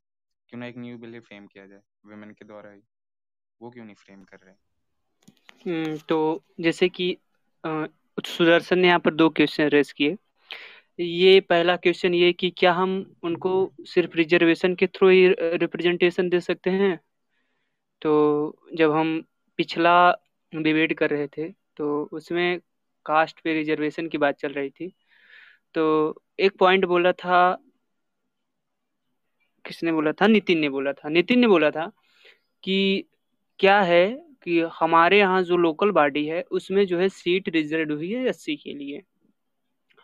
और अब क्या है कि अस्सी के लिए सीट रिज़र्व हुई, उसमें क्या है कि हमको जो है अच्छा नेता नज़र नहीं आता है। और पर्टिकुलरली एस लोगों को ये भी लगता है कि हम अच्छे से रिप्रेजेंट नहीं कर पाएँगे। तो ऐसे सिचुएशन में क्या कि वो अच्छे से रिप्रेजेंट नहीं कर पाएँगे, वो एक अच्छा लीडर नहीं हो पाएँगे। तो हम अपर कास्ट को ही एक अच्छा लीडर चूज़ कर लेते तो सेम सिनेरियो यहाँ पर भी हो जाएगी। अगर हम वुमेन को रिप्रेजेंटेशन नहीं मतलब कि देंगे तो कुछ लोगों को ऐसा लगेगा कि वुमेन्स जो है पर्टिकुलरली वुमेन्स को भी लगेगा वीमेन को भी लगेगा कि वो जो है अच्छे से रिप्रेजेंट नहीं कर सकती उनके अंदर वो लीडर लीडरशिप क्वालिटी नहीं आ सकती है। तो जो ये सब नाम से जो चल रहा है ना, इन सब चीज़ों को तोड़ने के लिए तो रिजर्वेशन ज़रूरी है। अगर रिजर्वेशन देंगे तो उनको कहीं ना कहीं जो उनका मतलब क्या होगा कि रिप्रेजेंटेशन होगा। और दूसरी चीज़ ये कि जब हमें मतलब कि लेजिस्लेटिव और पार्लियामेंट लेवल पे रिजर्वेशन देंगे और लोकल बॉडी पे रिज़र्व इसमें बहुत डिफरेंस आ जाएगा। डिफरेंस ये आएगा कि जब हम अपर लेवल पे देंगे पार्ले लेजिस्लेटिव या फिर पार्लियामेंट्री लेवल पे उसमें क्या होगा कि एक एजुकेटेड एक अच्छी फेमिनिस्ट मतलब इन अ सेंस आइडियोलॉजिकली वो फेमिनिस्ट ही रहेगी, जो भी मतलब की पार्ट लेना चाहेगी। एक स्टैंड अप वुमेन जो है मतलब कि जो चुनाव लड़ना चाहती है वो क्या करेगी कि इलेक्शन को कंटेस्ट करेगी। और ऐसे सिचुएशन सिचुएशन में ये भी हो सकता है कि जो हमारे मतलब कि वहाँ के पड़ोसी लोकल लीडर हों, उनका प्रभुत्व थोड़ा कम हो जाए। ऐसे सिचुएशंस आ सकते हैं। तो मेरे हिसाब से रिजर्वेशन जो है यहाँ पर वुमेंस के लिए ज़रूरी है अगर हम उनको रिप्रेजेंटेशन देना चाहते हैं। दूसरी चीज़, सुदर्शन ने कहा कि जो है, ये बात कही कि हम बोलते हैं कि पेट्रियार्की पेट्रियार्की और जो वुमेंस के रिजर्वेशन के लिए बिल लेकर आया गया, वो एक मेल ही ने लाया और क्यों नहीं इसको एक फीमेल फ्रेम करती फिर उसको लाती है। मान लो फीमेल ही फ्रेम करती हो तो क्या उसको पास करा पाएगी? उसका उतना मतलब कि वहाँ पे मेजोरिटी है कि वो इस मतलब कि पर्टिकुलर बिल को पास करा पाएगी। जब एक मेल लेकर आया, वो मतलब कि कैपेबल था कि कुछ और मेल्स को कन्विंस कर सके अपनी बात के लिए। तो एक फीमेल लाएगी जो पहले से वहाँ पे माइनॉरिटी में है तो क्या वो फीमेल के अलावा किसी मेल को कन्विंस कर पाएँगी? ये बात मुझे बताओ।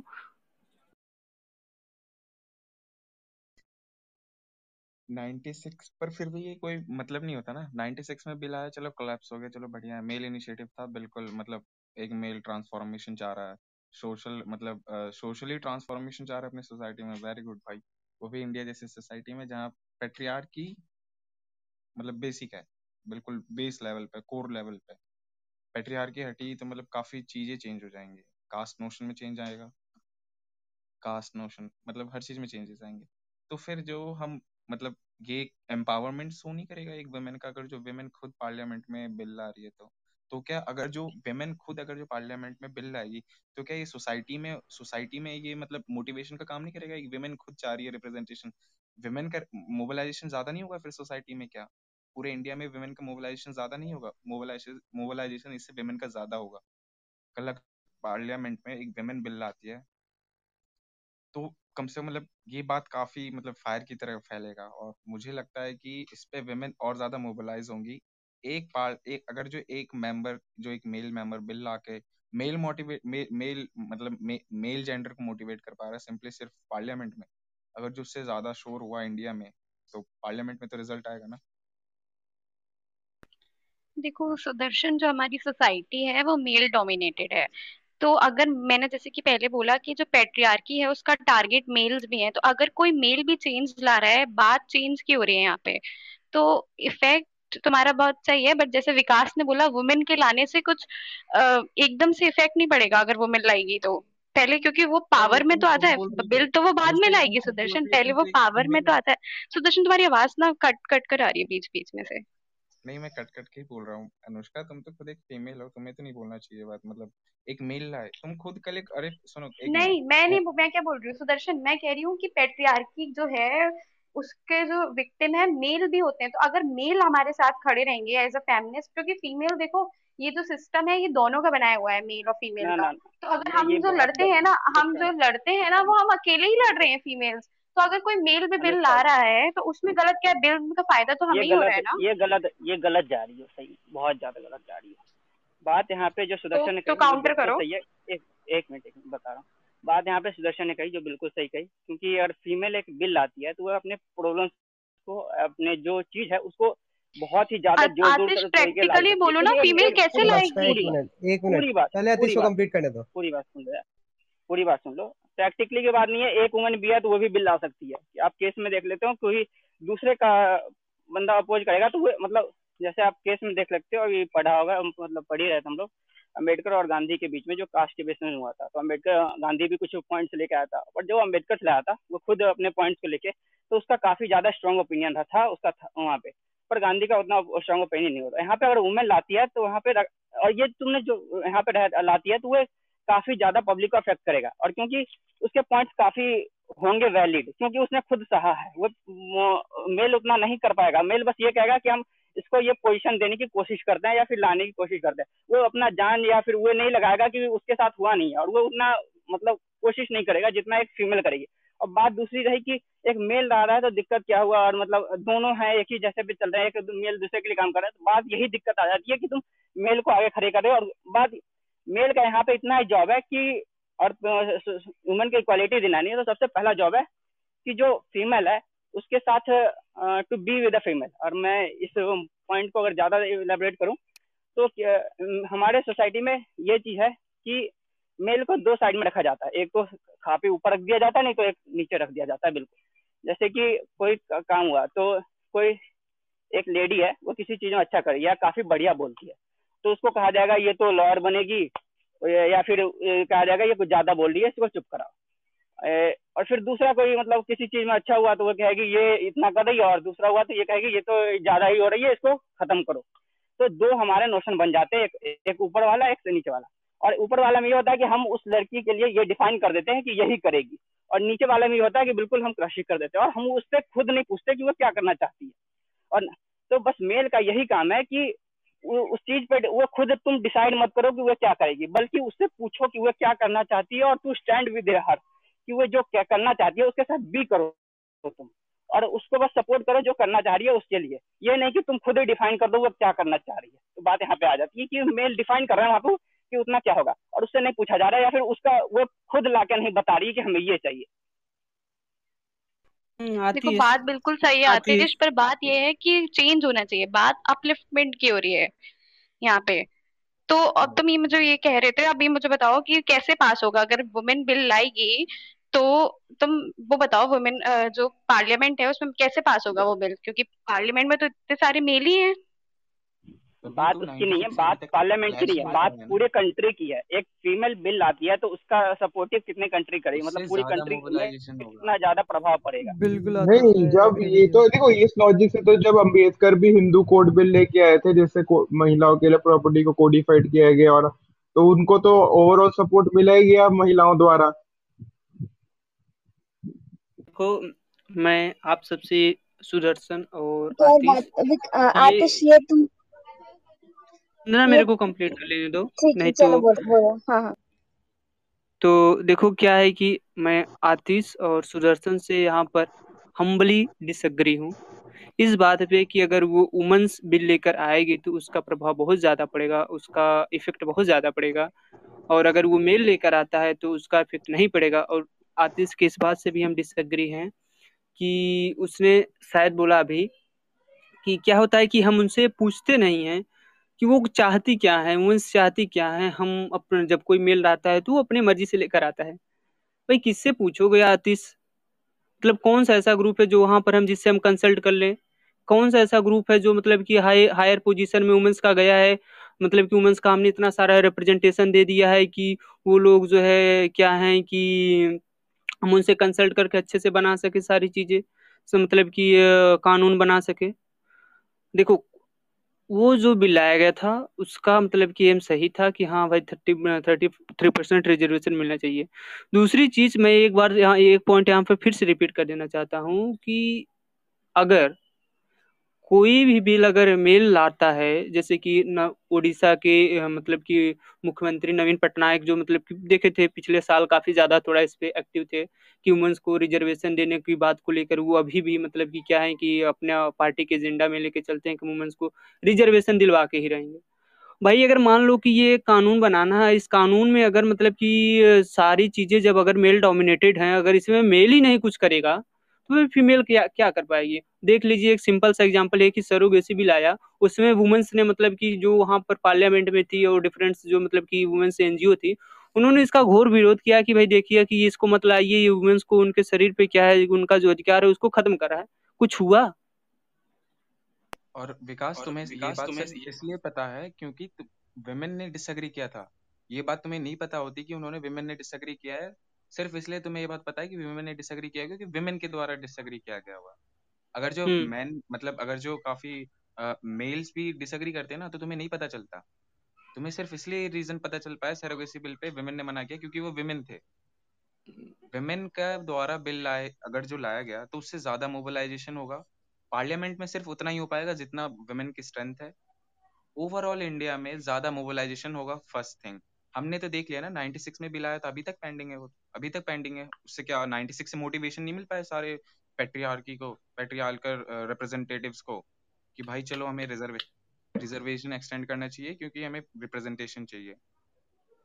अभी तक इतने ईयर से तो कोई चेंज नहीं दिखा मुझे। अच्छा और एक बात और है कि शायद अभी उत्तर प्रदेश महिला आयोग या जो मतलब कि कमीशन बना है, भारत का महिला आयोग का एक कमीशन बना है नेशनल वुमेन कमीशन उसकी जो सदस्य थी, उन्होंने क्या बोला? पता है, ऐसे लोग गए हैं पोजीशन में। उन्होंने बोला कि हमें बेटियों को मोबाइल ही नहीं देना चाहिए, इसलिए उनके उनके साथ रेप हो रहे हैं। तो ऐसे भी लोग गए हैं तो क्या है कि देखो, ये मतलब कि कम्प्लेक्स प्रोसेस ऐसा नहीं है कि जो मतलब कि केवल वुमेन से अगर वही चाहे, वही सारी चीज़ें करे तो ला सकती है। ये पेट्रियार्की है मतलब कि अगर मेल अगर मतलब कि वुमेन के, यही तो हमको एक पेट्रियार्की समझनी है। एक फीमेल भी पेट्रियार्कल हो सकती है, एक मेल भी फेमिनिस्ट हो सकता है। ये ये भी चीज़ें हमको समझनी है। जो मेल आज अगर ये बात कर रहा है कि हमको जो है वुमेन्स के लिए रिप्रेजेंटेशन लाना चाहिए, वो एक्चुअली में सोच रहा है कि हाँ वुमेन्स को एम्पावरमेंट की ज़रूरत है। वो उसके वुमेन्स के परस्पेक्टिव से सोच रहा है। ये हमको दिखने में भले से लगे कि ये पेट्रियार कर रहा है, लेकिन है नहीं नेचर। यही तो नेचर हमको समझना है कि हमको क्या लगता है कि अगर जो वुमेन से बात करती हैं वीमेन जो बात करते हैं, वो क्या होगा कि वो बेसिकली फेमिनिस्ट ही होगा। अगर मान लो कि ये अच्छा ये बात बताओ मेरे को, जो महिला आयोग की सदस्य ने कहा, राष्ट्रीय महिला आयोग की सदस्य ने कहा है कि महिलाओं को जो पेरेंट्स को क्या करना चाहिए अपनी बेटियों को मोबाइल फ़ोन नहीं दे मोबाइल फ़ोन नहीं देना चाहिए, वो क्या एक मतलब कि पेट्रियार्कल नेचर है कि नहीं? यहाँ पर एक वुमेन भी पेट्रियार्कल नेचर बात। तो मैं ये कह रहा हूँ कि मैन भी फेमिनिस्ट हो सकता है एक वीमेन भी फेमिनिस्ट हो सकती है। तो अगर मेन लाता है तो भी अच्छी चीज़ है। और ये काम जो है उन्हीं फेमिनिस्ट मेन के ही द्वारा किया जा सकता है रिजर्वेशन दिलवाना वुमेन के लिए। और ये अगर वीमेन अपने चाहे हैं तो हाँ कर सकते हैं। रेवोल्यूशन लाएँगे आंदोलन करेंगे तो हो सकता है। लेकिन इस पॉइंट ऑफ़ टाइम पे ना ऐसा नहीं लगता हो पाएगा। मैं विकास मैं विकास से कम्प्लीटली एग्री करती हूँ। बात यही है कि जो पेट्रियार्की है, वो लड़कियाँ भी करती हैं। जैसे कि हमने तो पढ़ाई है क्लास में सिंपल एग्जांपल है सास बहू वाले सीरियल कि जो हम पे हुआ, जो पेट्रियार्की सिस्टम है, वो हम अपनी जो डॉटर इन लॉ है, उससे भी वही चीज़ें करवाएँगे। और सिंपल एग्जांपल ये है और लड़के भी फेमिनिस्ट होते हैं। आई नो मेनी पीपल जो बहुत अच्छे हैं और बहुत फेमिनिस्ट हैं इन चीज़ों में। तो यही तो हमें समझना है जो जैसे कि विकास ने कहा कि इसमें हमें इसको जेंडराइज नहीं करना है इस चीज़ को कि boys can not talk about feminism और girls can not be the one you know implicating patriarchy ये फॉल्स नोशन है। ओके अनुष्का ओके मेरा एक क्वेश्चन जो बात ये है कि यहाँ पे नहीं कह रहे कि मेल एक मिनट आतिश। मेरा एक क्वेश्चन एग्जांपल के तौर पे हाँ। मैंने फ़र्स्ट सेमेस्टर में एक क्वेश्चन पूछा था सर से कि सुदर्शन तुम्हारी आवाज़ कम आ रही है यार। मैंने फ़र्स्ट सेमेस्टर में अपने एक टीचर से क्वेश्चन पूछा था कि क्या विमेंस को पीरियड्स के दौरान लीव देना सही रहेगा? तो पता है एक आर्गुमेंट क्या आया था? तुम विमेन हो तुम हमारे लिए क्यों बातें कर रहे हो? तुम्हें हमारा पेन समझ में आता है क्या? मैंने नहीं बोला ये कमेंट ये विमेन ने किया। मतलब एक सिंपली एक मतलब ये केस जोमेटो का है। एक विमेन ने सिंपली ये बोल दिया क्या तुम विमेन हो? तुम हमारे लिए बातें कर रहे हो? एक विमेन ने ये कमेंट किया कि हमें कोई लीव नहीं चाहिए इससे हम और वीक हो जाएँगे सोसाइटी में क्योंकि हम स्ट्रेंथ हमारे पास स्ट्रेंथ नहीं है हम हम क्या पीरियड्स के दौरान मतलब इक्वली वर्क इक्वल वेज नहीं ले सकते। पर मैं उससे ज़्यादा शौक हूँ क्योंकि विमेन ने खुद बोला कि मैं तो एक महिला ने तो बोला तो उसको जनरलाइज मत करो ना कि सबका वही ओपिनियन है वही वो है। ये इंडिविजुअल हो जाएगा ना। फिर तो ऐसे डेड ब्लॉक क्रिएट हो जाएगा फिर और तो नहीं मैं बस इतना कह रहा हूँ कि देखिए ना जब देखिए अगर अगर इतिहास में देखिए अंबेडकर ने भी एक पुरुष होकर महिलाओं के लिए कितना काम किया। और जब वो हिंदू कोड बिल पार्लियामेंट में लेके आए थे तो उनको महिलाओं का सपोर्ट तो मिला ही उस समय में। इवन जो आप देखेंगे कि भोजपुर में जब दलितों ने आंदोलन किए थे जो उनका नेतृत्व थे, वो अपर कास्ट ने किया था, पर उनको मास सपोर्ट तो तब भी मिला ही ना। तुम इससे ज़्यादा ये बोल सकते हो, ये बोलना मुझे लगता है बेहतर रहेगा कि जब ऐसा कोई समाज सुधार का आंदोलन हो रहा होगा तो उसमें विमेन लीडरशिप होनी चाहिए और कोई and that is quite natural जब आप किसी समाज का मतलब समाज सुधार का किसी पर्टिकुलर कम्युनिटी के लिए आंदोलन करोगे तो उसमें बहुत नेचुरल है कि उस कम्युनिटी से भी लीडरशिप डेवलप होगी। That should be there and that is an integral part of that समाज सुधार। तो वो बोलो आई गेस बेटर रहेगा। पर वो तो हिस्टोरिकली देखो ना, कितने सारे और हुए हैं आंदोलन जिसमें अब अंबेडकर के साथ में भी बहुत अपर कास्ट ने भी अंबेडकर के साथ खड़े होके एंटी कास्ट मूवमेंट में अपना योगदान दिया था। क्योंकि अंबेडकर तो खुद ये बोलते हैं ना कि आप किसी परिवार में पैदा होते हैं, केवल वो कास्टिज्म नहीं है। आपका मतलब ये दिमाग की बीमारी है ना, जो और वो लोअर कास्ट में भी हो सकती है अपर कास्ट में भी हो सकती है। तो पेट्रियार की भी उसी तरीके से एक बीमारी है जो महिलाओं में भी हो सकती है और पुरुषों में भी हो सकती है।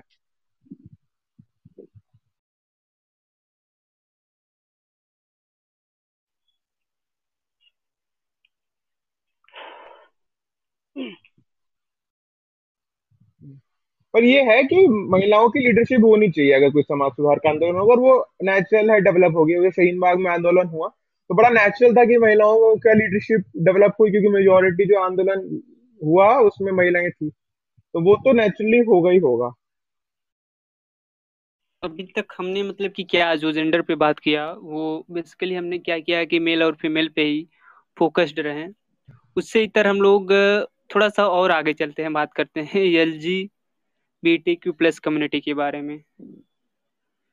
तो आज के समय में थोड़ा सा मतलब कि हम कहते हैं कि सेक्शन थ्री सेवन सेवन के बाद से और उसके बाद से कोर्ट के कुछ ऐसे प्रोग्रेसिव मतलब डिसीजंस आने के बाद जो इंटेलेक्ट इंटेलेक्चुअल ग्रुप है इंटेलेक्चुअल ग्रुप है, बौद्धिक वर्ग है, बुद्धिजीवी वर्ग है, उनमें क्या है कि हाँ थोड़ा सा बदलाव आया है। लेकिन अभी ना ग्रास रूट लेवल पे जो है जो मतलब कि हमको क्या चाहते हैं, चीज़ें मतलब कि एकाएक चाहते हैं सारी चीज़ें और वो ऐसा संभव नहीं है। अब क्या है कि देखो, कुछ चीज़ें जो है मतलब कि धीरे धीरे होती हुई मतलब चली आती हैं। तो अब क्या है कि इन लोगों के बारे में भी अब मतलब कि जब बुद्धिजीवी वर्ग में थोड़े थोड़े अच्छे ओपिनियन बन रहे हैं, जब ऐसे लोग और सारे लोगों को ऐसी ऐसी बातें मतलब कि बताएँगे कि हाँ भाई देखिए, इनके साथ भी ऑपरेशन होता है। इनको हम कैसे मतलब कि डिमीन करते हैं, इनको कैसे हम डिमोरलाइज करते हैं और इनको कैसे हम मतलब कि सोसाइटी में हे दृष्टि से देखते हैं, घृणा की दृष्टि से देखते हैं। और इनको कैसा मज़ाक उड़ाया जाता है? मतलब कि देखिए, ज़ाहिर सी बात है, आजकल सब लोग जो है मतलब कि ट्रांसजेंडर और जो मतलब कि L G B T Q मतलब की कम्युनिटी है, इन लोगों को क्या कहता है कि हमेशा मतलब लोग मज़ाक उड़ाते हैं। होमोसेक्सुअलिटी अगर हमको किसी की पता लग जाए, अरे यार, तुम तो मतलब कि क्या है कि ये मतलब कि इतना गंदा काम कर रहे हो मतलब तुम्हारे अंदर कोई नैतिकता नाम की चीज़ ही नहीं बची है। तो ये सब सारी चीज़ें मतलब कि लोग कहते हैं तो इस पे जो है मतलब क्या है कि अब जैसे क्या है कि इस पे भी हमारे थोड़े इस पे भी हमें थोड़े सोचने होंगे और इस पे भी हम थोड़ा इस बात पे भी डिबेट करते हैं आगे और जो लोग भी इस पे अपना व्यू रखना चाहते हैं और ये मतलब कि थोड़ा फ्लोर ओपन है अब थोड़ा सा हम इस साइड में भी आते हैं क्योंकि हम कभी लगातार एक ही मतलब कि विषय पे अटके हुए हैं मेल फीमेल फ्रटियार की जेंडर में थोड़ा इधर भी आते हैं exactly, exactly.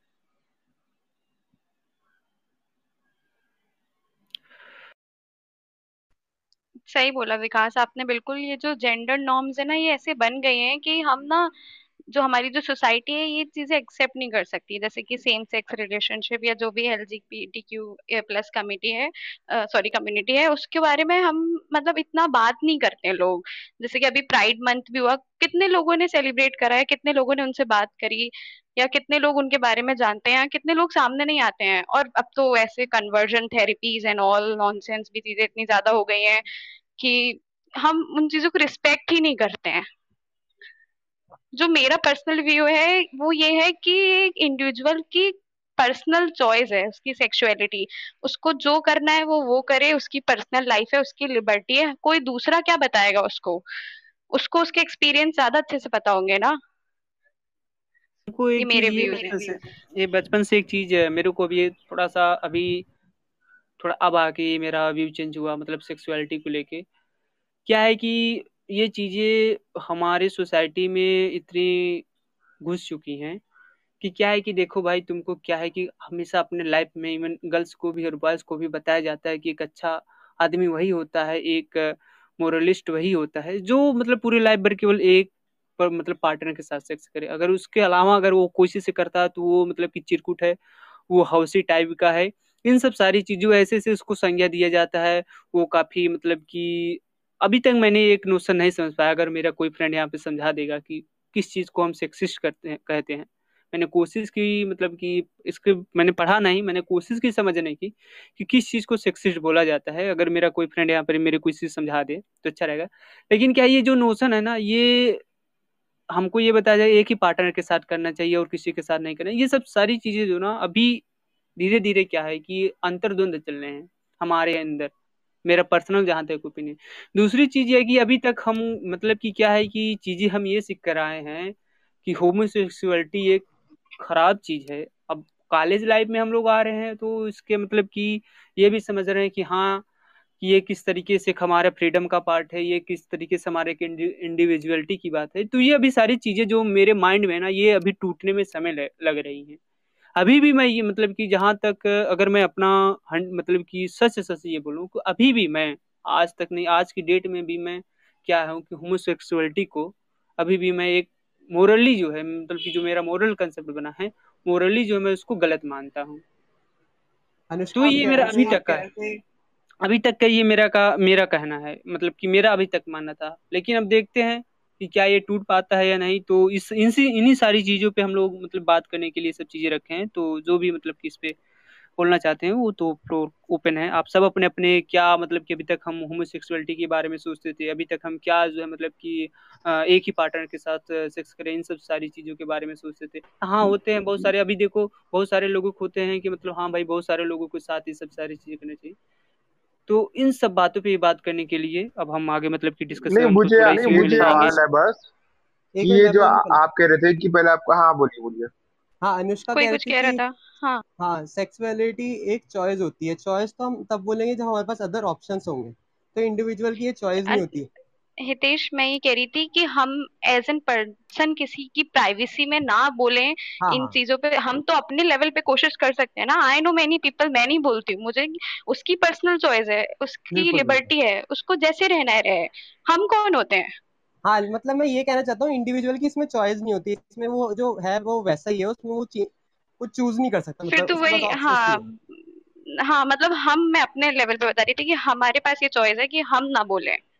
हाँ बिल्कुल। हाँ मानिक आप कुछ बोल रहे थे? हाँ मैं पूछ रहा था कि जैसे विकास कह रहे थे कि वो पहले होमोसेक्सुअलिटी को एज ए टैबू मानते थे फिर अभी उनकी चे, थोड़ा चेतना जागी है कि इसके बारे में थोड़ा और पढ़ा जाए और बदला जाए और अपने जो मिसकनसेप्शन को क्लियर कर जाए। तो ये चेतना जागने का आपको क्या लगता है कि क्या रीजन है? समाज का कोई प्रेशर या मतलब ये आपके अंदर चेतना कैसे डेवलप हुई मतलब बदलने की? देखो बदलने की चेतना मेरे को इसलिए डेवलप हुई कि जैसे क्या बोला जाता है कि हम जब फ्रीडम पढ़े तो मेरे को उसमें ये लगा कि देखो, एक इंसान स्वतंत्र है वो चाहे जो करे, और उसके पर्सनल लाइफ में किसी का इंटरफेरेंस नहीं होना चाहिए। वो अपने रूम के अंदर क्या करता है, इसमें किसी का इंटरफेरेंस नहीं होना चाहिए।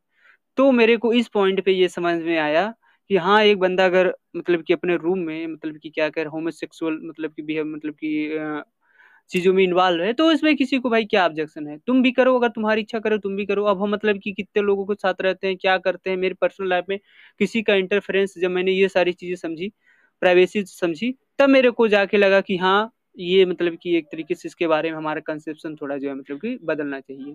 हमें। फ्रीडम मतलब फ्रीडम के बारे में जब पढ़ा आपने फ्रीडम के बारे में पॉलिटिकल साइंस के बारे में हाँ तो हाँ, उसके बाद से मेरे को ये लगा।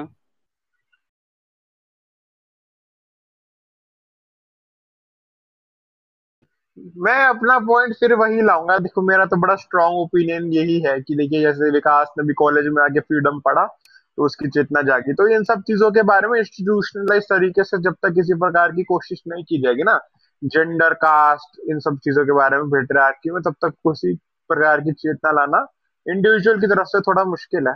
और यही है कि केवल पॉलिटिक्स या सोशल या इकोनॉमिक को इंडिविजुअल तरीके से ना देखे ये सबको क्लब करके देखा जाए because of lack of economic power उनके पास पॉलिटिकल पावर नहीं है और उस चक्कर में सोशल एक्सप्लॉयटेशन होता है। जैसे हमने देखा भी वैक्सीनेशन में कैसे एक ज़बरदस्त तरीके का डिस्क्रिमिनेशन है महिलाओं के लिए या और कम्युनिटी के लोगों के लिए और जेंडर के लोगों के लिए। एलजीबीटी कम्युनिटी लोगों को वो काफ़ी मुश्किल हो रहा है वैक्सीनेशन प्रिक्योरमेंट में भी और लगवाने में। तो वो सब ये सब चीज़ें इंटरकनेक्टेड है। और एक जो हाँ मैं इस बात से मतलब कि सहमत हूँ कि इंस्टीट्यूशनल इंस्टीट्यूशनल मतलब कि क्या अप्रोच होना चाहिए। तो मेरे को इस बात पे एक एग्जांपल याद आ गया कि शायद 2018 में सेक्शन 377 का जब जजमेंट आया था उसके बाद से लोगों में ये लगने लगा कि भाई अब ये गलत नहीं, अब ये तू कर सकता है। मतलब कि पूरे दो साल हम स्कूल लाइफ में रहे हैं और अब भी जब दोस्तों के साथ मिलते हैं, कभी मज़ाक कोई बात होती है तो भाई तू कर सकता है, अब ये तो लीगल हो गया। तो मतलब क्या ये कंसेप्ट बन रहा है कि नहीं, ये गलत चीज़ नहीं है। कोर्ट इसको परमिशन देती है, सरकारें इसको परमिशन देती है, कानून इसको परमिशन देती है। नहीं तो इससे पहले लोग डरते थे कि भाई तू जेल चला जाएगा। तो ये भी मतलब क्या है कि हाँ इंस्टीट्यूशनल अगर अप्रोच आएगा और तो इसमें क्या होगा कि इंस्टीट्यूशनल इंटरफेरेंस आएगा तो इसमें थोड़े ये जो नोशन है, इसमें थोड़े से बदलाव आने शुरू हो जाएँगे। मैं इस बात से मतलब कि अग्री करता हूँ। इंस्टीट्यूशनलाइज तरीके से मुझे लगता है उससे भी ज़्यादा कि एक एफर्ट लिया जाए लोगों के लिए। जैसे रेसेस जैसे हम देखते हैं कि यूएसएसआर में जब एंटी सेमेटिज्म चल रहा था दुनिया भर में, और यूएसएसआर में रेसिज्म करने के लिए जेल होती थी। अब रेसिज्म वाज प्रोहिबिटेड उसी तरीके से एक स्टांस लेके मतलब नॉट जस्ट पनिशमेंट और एक रिफॉर्मेटिव तरीके से लोगों को और एजुकेट करके इन सब चीज़ों के बारे में ही थोड़ा चेंज लाया जा सकता है। लोगों की चेतना किसी प्रकार से जागेगी तो पॉलिटिकल या सोशल मूवमेंट होगा। मतलब मुझे नहीं लगता, वही है ना एंड में बात तो वही आ जाती है कि ऑफ़ कोर्स रिप्रेजेंटेशन क्यों होना चाहिए, इस पे तो डिबेट होगा। पर बात तो वही है कि कैसे होगा, ये पॉलिटिकल पावर या इकोनॉमिक पावर या सोशल पावर आपको सोसाइटी में कैसे मिलेगी? तो वो तो वही मैं फिर उसी पॉइंट पे कि भाई आंदोलन या अपना मतलब हिस्सा मांगने के बाद ही कुछ हो पाएगा।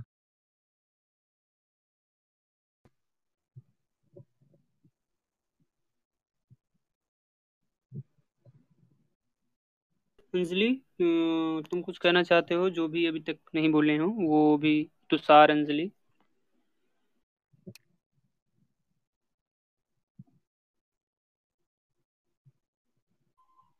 दर्शन अभी कुछ बोल रहा था शायद होल्ड हो गया था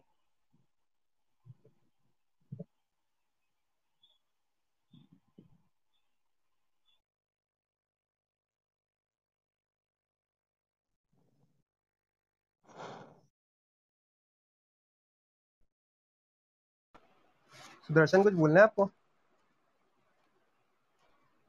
नहीं सुदर्शन? चलो चलो ओके और कोई? तो मैंने जहाँ तक इस मतलब पे था अपना पे थोड़ा लोग और भी बताए कि उनको जैसे ये सब तो ठीक है कि रिप्रेजेंटेशन होना चाहिए क्यों होना चाहिए उस सब पे तो डिबेट है। पर ये एक हमेशा उसका क्वेश्चन रहता है कि कैसे होना चाहिए ये कैसे होगा? मतलब अगर पार्लियामेंट में थर्टी थ्री परसेंट रिप्रेजेंटेशन आएगा महिला का या सोशल रिप्रेजेंटेशन होगा या किसी तरीके की उनको इकोनॉमिक पावर मिलेगी ये तो वो हासिल कैसे होगा? मतलब मुझसे मुझे लगता है कि ज़्यादा थोड़ा एक बात राउंड बात करके फिर अगर किसी बोलना तो वो कर सकते हैं।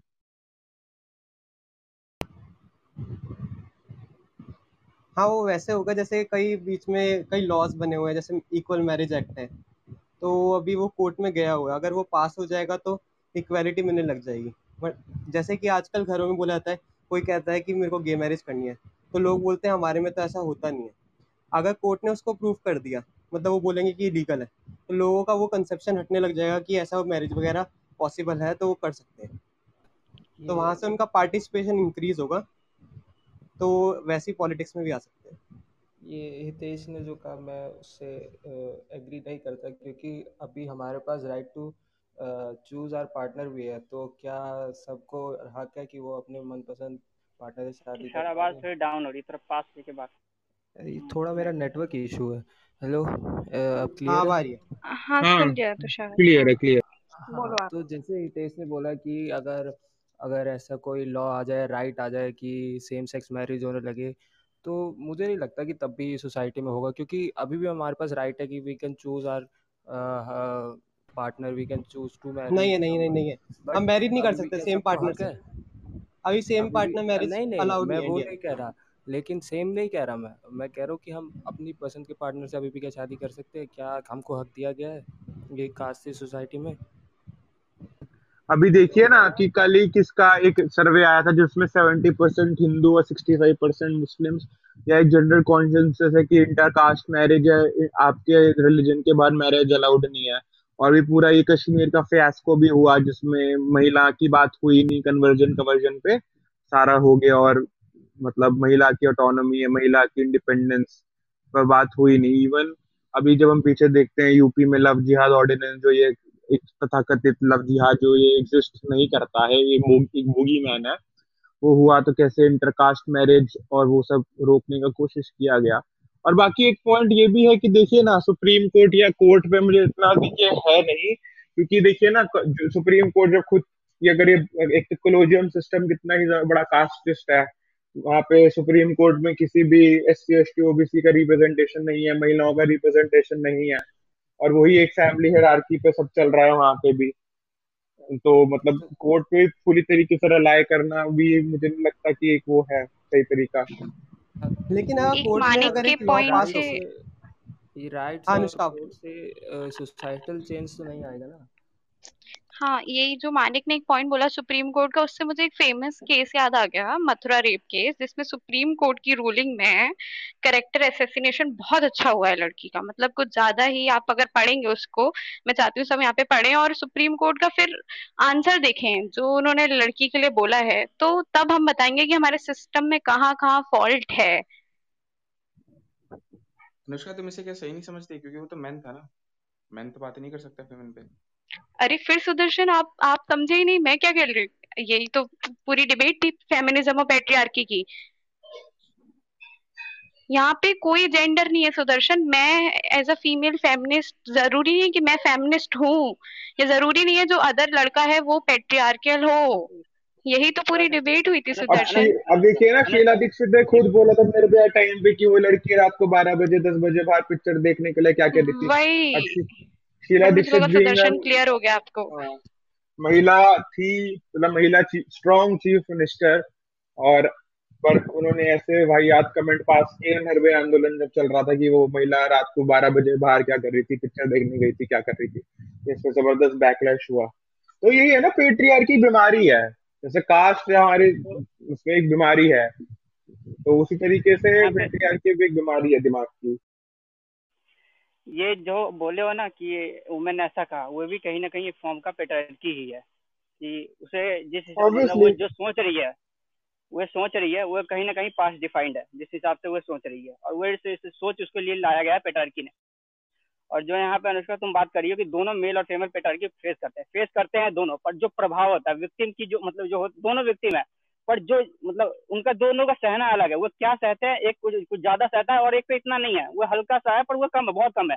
और एक का एक काफ़ी ज़्यादा चला जाता है। तो पेटायर की सह दोनों रहे पर लेवल बहुत डिफरेंट है बहुत ही ज़्यादा वो मुझे तो लग रहा है अनुष्का ये बोल रही है कि महिला ना महिला होने से फ़र्क नहीं पड़ता। जो पेट्रियार्की होती है एक आदमी के अंदर होती है तो केवल जेंडर तक लिमिटेड रखना कि ये मेल है तो ये पेट्रियार्कल होगा और फीमेल है पेट्रियार्कल नहीं होगी इस, केवल इस बाइनरी में ना बोला जाए। नहीं, हाँ, मैं यही बोल रही हूँ कि इतने नैरो माइंडेड ना रहे कि ये लड़की है तो ये ऐसी होगी या लड़का है।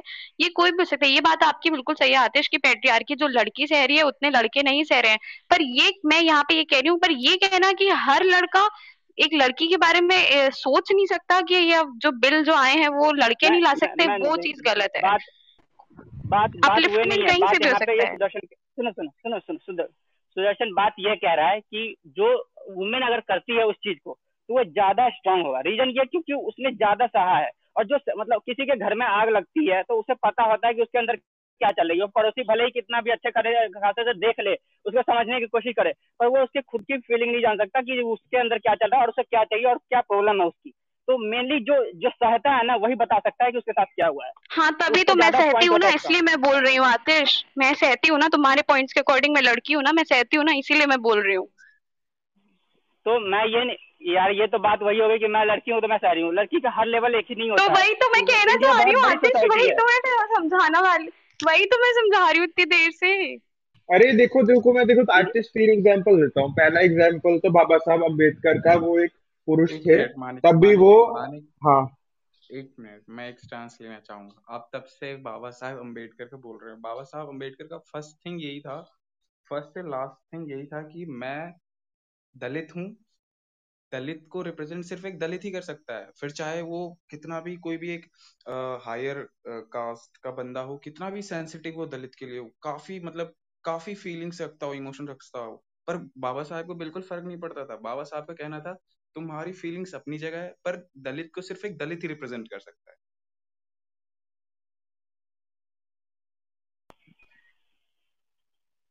किसी को बोलना है मैं उसका मतलब थोड़ा जवाब दूँ। देखिए मैं तो खुद बोल रहा हूँ। हाँ बोलिए बोलिए। नहीं नहीं समझ गया तो कोई दिक्कत नहीं। नहीं बोलिए बोलिए आप बोलिए एक मिनट एक मिनट। और ये मेरी इनेबिलिटी होगी क्योंकि मतलब मैं समझा नहीं पाया क्योंकि मेरा समझाने का सिर्फ़ एक मैंने बार बार ये क्वेश्चन इसलिए पुटअप कर रहा हूँ क्योंकि ये मेरी इनेबिलिटी होगी मैं समझा नहीं पा रहा हूँ मॉडरेटर्स को और काफ़ी बंदों को भी कि एक वेमेन के द्वारा अगर जो रिजर्वेशन का बिल लाया जाएगा तो उससे ज़्यादा सोशल मोबिलाइजेशन होगा ये मेरी इनेबिलिटी है तो ओके फिर सॉरी अब देखिए ना पी नरसिम्हा राव एक ओबीसी नहीं थे पर उस टाइम पे भी ज़बरदस्त तरीके से ओबीसी मोबिलाइजेशन हुआ जब ये मंडल कमीशन का था। इवन यही ना कि देखो, अब बाबा साहब अंबेडकर तो कभी ये तो कहते नहीं है कि जो जो लोअर कास्ट सोसाइटी से आ रहा है दलित कास्टिस्ट नहीं हो सकता। वो ये तो लिखते हैं ना कास्ट बीमारी है दिमाग की। और ऑफ़ कोर्स ये तो देखिए है ना कि महिलाओं का देखिए एक बहुत साधारण सी बात है। जब कोई महिलाओं का आंदोलन हो रहा है तो बहुत ही एक ऑर्गेनिक चीज़ है कि उसमें से महिला लीडरशिप निकलेगी। समझ रहे हैं? महिला लीडरशिप कैसे निकलेगी? अगर जो हम वुमेन को ये बोले स्टार्टिंग से कि वुमेन के पास कॉन्फिडेंस कम है, इस रीजन से प्रधानपति का कॉन्सेप्ट चल रहा है। इस वजह से प्रधानपति को फीडिंग मिल रही है। तो वुमेन का हम वंदना मतलब स्टार्टिंग में एक पॉइंट था कि वुमेन के पास कॉन्फिडेंस काफ़ी कम हो गया वो अब लीड नहीं कर पाएँगी। नहीं क्योंकि अगर ऐसा भी होता तो तब भी देखिए देखिए अगर ऐसा है तो फिर किसान आंदोलन में डोमिनेंट वुमेन कैसे हैं? शहीन बाग में जितने आंदोलन हुए सीएनआरसी के टाइम पे, वो भी कहीं ना कहीं महिला डोमिनेटेड थे। जामिया में जो आंदोलन हुए, वो भी महिला डोमिनेटेड थे। जेएनयू की पॉलिटिक्स में मैं भी काफ़ी इन्वॉल्व हूँ, वहाँ पे भी देखेंगे सारी पॉलिटिक्स में महिलाओं का भी ज़बरदस्त तरीके से रोल है। तो ये एक है जो महिलाओं को अलग अलग तरीके से परेशानी देती है, पर उसमें तब भी महिला लीडरशिप तो निकल ही रही है। ऐसी बात तो है नहीं। लिमिट करती है एक एक्सटेंट पे। और बिल्कुल ज़ीरो है, ऐसा भी तो सकते नहीं है ना। और देखिए, वो होगा ना, जब महिलाओं का आंदोलन होगा तो उसमें डेवलप तो होगी लीडरशिप समझ रहे हैं आप? मैं ये कह रहा हूँ।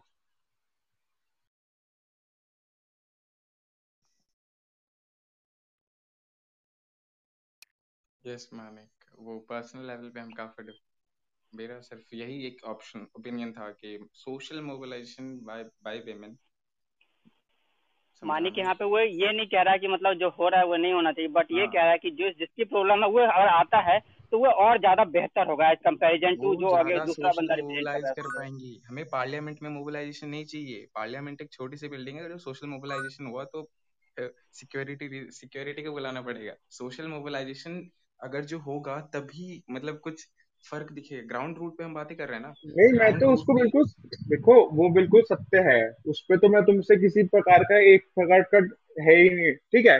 तो वही है ना कि जैसे अंबेडकर क्या लिखते थे कि जो कम्युनिस्ट पार्टी है ये बोलती है कि भाई हम सारा क्या कहते इवन देखा जैसे सीपीएम है। सीपीएम को कहते हैं कि भाई ये कहती है कि भाई ये दलितों का उद्धार करेंगे या एस टी ओबीसी को उद्धार करेंगे।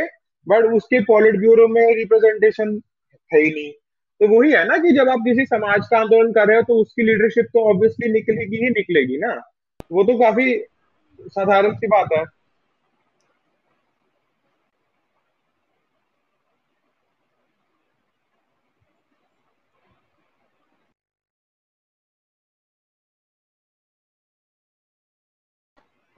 अच्छा मेरे को कुछ बोलना है। आप लोग बोल रहे थे कि वुमेन को मोटिवेशन नहीं मिलता है, इसलिए उन लोगों का पार्टिसिपेशन कम है पॉलिटिक्स में। तो हम ये कह सकते हैं कि एल कम्युनिटी के राइट्स हमने बहुत सारे दबा के रखे हुए हैं, इसलिए उनका पार्टिसिपेशन कम है। अगर उन राइट्स को पास कर दिया जाए और उनको लगे कि गवर्नमेंट हमें सपोर्ट कर रही है तो उससे क्या क्या पार्टिसिपेशन इंक्रीज होगा या नहीं? मैं एनलाइटन करता हूँ इस टॉपिक पे। एलजीबीटीक्यू विकास ने थोड़ी देर पहले इस टॉपिक को छेड़ा था एलजीबीटीक्यू प्लस हाँ जी। मतलब हाँ फ़र्स्ट फ़र्स्ट थिंग ये है कि एलजीबीटीक्यू प्लस या फिर विमेन ठीक है? ये भी एक जेंडर का पार्ट है। ये स्टार्टिंग से ही इंडियन सोसाइटी में सबड्यू रहे इंडियन सोसाइटी एक ऐसी सोसाइटी है जहाँ पे हम कल्चर और ट्रेडिशन को काफ़ी ज़्यादा सेलिब्रेट और फॉलो करते हैं। तो स्टार्टिंग से ही इंडियन सोसाइटी की मतलब ऐसी वैल्यूज़ डेवलप्ड हो चुकी हैं या डेवलप्ड है कि इंडिविजुअलिटी यहाँ पे बिल्कुल भी नहीं है। पर्सनल लेवल पे भी नहीं है प्राइवेट लेवल पे भी नहीं है और मतलब पब्लिक लेवल पे भी नहीं है इंडिविजुअलिटी ठीक है? और इसका तो एग्ज़ाम्पल मतलब है ही काफ़ी सारा ही है। इंडिविजुअलिटी बिल्कुल भी नहीं है। अगर जो इंडिविजुअलिटी भी नहीं है तो मुझे नहीं लगता ज़्यादा ज़्यादा लिबरलिज्म होगा इंडिया में। मुझे नहीं लगता ज़्यादा लिबर्टी इंडिया में है। ठीक है? तो फिर काफ़ी हम ना मतलब अभी अगर जो मैं एक दो वर्ड और ज़्यादा इंसर्ट कर दूँगा ना तो ये काफ़ी लंबा चलेगा। तो मैं हाँ कोई बात नहीं करिए। इस डिबेट शॉर्ट में कर दीजिए। नहीं नहीं नहीं। वो काफ़ी फिर मतलब वो इवॉल्विंग हो जाएगा टॉपिक मतलब सिंपली से ये रीजन है कि हम इंडियन इंडियन इंडिया की ट्रेडिशन ना उतनी ज़्यादा लिबरल रही नहीं है। तो उसके डिसीजंस भी उतने लिबरल नहीं होते। कम्युनिटेरियन ज़्यादा होते हैं। कम्युनिटी से रिलेटेड ज़्यादा होते हैं। पर अब यहाँ पे ना एक कम्युनिटी की भी डेफिनेशन काफ़ी अलग आती है। मतलब ये कम्युनिटी की डेफिनेशन रीजन टू रीजन काफ़ी स्पेसिफिक है। इंडिया की स्पेसिफिक में स्पेसिफिक में ये है कम्युनिटी अगर जो मैं बोलता हूँ तो मैं एक एंटी सेकुलरिस्ट हो जाता हूँ ठीक है? अगर जो मैंने बोल दिया कि अच्छा ठीक है मैंने प्राइवेटली बोल दिया ना कि मुझे मतलब आर एस एस अच्छी लगती है। एग्ज़ाम्पल दे रहा हूँ सिंपली मुझे जज ना किया जाए ठीक है? मुझे आर एस एस अच्छी लगती है मैं आर एस एस के साथ काम करना चाहता हूँ। मुझे नहीं लगता आर एस एस का एक भी काम ऐसा होगा मिलिटेंट जैसा पर्सनली फिर इस रीजन से मैं ज्वाइन करना चाहता हूँ। तो मुझे उसी टाइम पे एंटी सेकुलरिस्ट देखा जाएगा, सिर्फ़ इसलिए क्योंकि मैं आर एस एस के साथ दे रहा हूँ, ठीक है? तो मतलब मेरा इस एग्ज़ाम्पल से ये दिखाना था कि मतलब हम काफ़ी ज़्यादा कम्युनिटेरियन रहे हैं लिबरल कभी भी नहीं रहे। तो क्योंकि हम लिबरल नहीं रहे ना, इस इस रीजन से हमने कभी विमेन और एल विमेन की नहीं विमेन के साथ यहाँ पे पेट्रियार्की ऐड हो जाती है। विमेन की बातें हम नहीं करेंगे, हम एल प्लस की बातें करेंगे।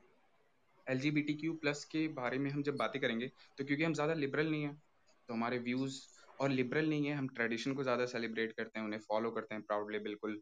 तो यहीं पे उन्हें मतलब उन्हें मतलब काफ़ी ज़्यादा गंदे तरीके से सबड्यू कर दिया जाता है पॉलिटिक्स से सोशल सो, अपनी पॉलिटिक्स स्पेयर से सोशल स्पेयर से और फिर इकोनॉमिक स्पेयर से तो अल्टीमेटली हो ही जाएँगे क्योंकि अगर जो सोशल और पॉलिटिकल होंगे तो। मेरी वॉइस क्लियरली आ रही है क्योंकि पुअर हाँ हाँ सदर से आ रहा है। हाँ तो अगर जो हम उन्हें सबड्यू कर देंगे मतलब इस मैं क्रोनोलॉजी की तरह एक स्टोरी की टाइप इमेजिन करवा रहा था। अगर जो हम हम्म। उन्हें सबड्यू कर देंगे तो बस अगर जो हम उन्हें सबड्यू कर देंगे तो क्योंकि आ, और मेरा एक क्वेश्चन यहाँ पे ये भी है कि क्या सिर्फ़ हमें जब जस्टिस चाहिए जस्ट बॉडी है। वॉइस ब्रेक हो रही है। ओके अब आ रही है क्लियर है मेरी वॉइस हाँ जी। हाँ। तो इस रीजन के साथ उन्हें सबड्यू कर दिया जाता है एल क्यों प्लस क्योंकि हम लिबरल नहीं है ज़्यादा। हम अगर जो लिबरल नहीं होंगे तो हमारे आ, हमारे डिसीजंस भी काफ़ी इंडिविजुअलिटी पे डिपेंड नहीं करेंगे। बिल्कुल भी डिपेंड नहीं करेंगे। हम कम्युनिटेरियन हम्म। ज़्यादा डिसीजंस लेंगे जो कम्युनिटी के लिए होगा। सिर्फ़ जो कम्युनिटी वेलफेयर के लिए होगा सोशल जो प्रोटेस्ट पे ज़्यादा ध्यान देंगे। तो इस रीजन से उन्हें सबड्यू किया गया हमेशा ही। और ये बिल्कुल मैं प्राउडली तो नहीं बोल सकता बिल्कुल काफ़ी शेम की बात है। मैं मतलब एग्री करता हूँ इस बात से क्योंकि हमें स्टार्टिंग से ही डेवलप ऐसा किया गया ना क्योंकि विकास की भी मेंटेलिटी अभी चेंज हुई क्योंकि अचानक से 2018 में ये आ, ये हुआ मतलब अचानक से ये व्यू आया। विकास की मेंटेलिटी अभी भी चेंज नहीं होती आ, उसे इवन पता भी नहीं चलता ना ही मुझे मतलब खैर एक पर्सनल ओपिनियन सभी के पास होता है क्योंकि मैं भी जब स्टार्टिंग में सुनता था ना यार सेक्स में सेम जेंडर में कैसे हो सकता है? ठीक है? एक तो हमारा पर्सनल लेवल पे नोशन भी अलग था। वो इस रीजन से क्योंकि हमें डेवलप्ड अलग तरीके से किया गया। हमें एक अलग पेरेंटियल केयर मिलता है जिसमें बिल्कुल मतलब सेक्स के बारे में तो हम बातें कर नहीं सकते। इवन पीरियड्स इन सब चीज़ों के बारे में भी बातें नहीं कर सकते। मैं क्लास ट्वेल्थ पास आउट हुआ हूँ। क्लास ट्वेल्थ में मतलब मैं जानते हो सुदर्शन सुदर्शन नहीं जानते हो मैं आज पहली बार ओपनली पब्लिक स्पेस में सेक्स के बारे में इतनी बातें की जो भी यहाँ पर बोली मैंने।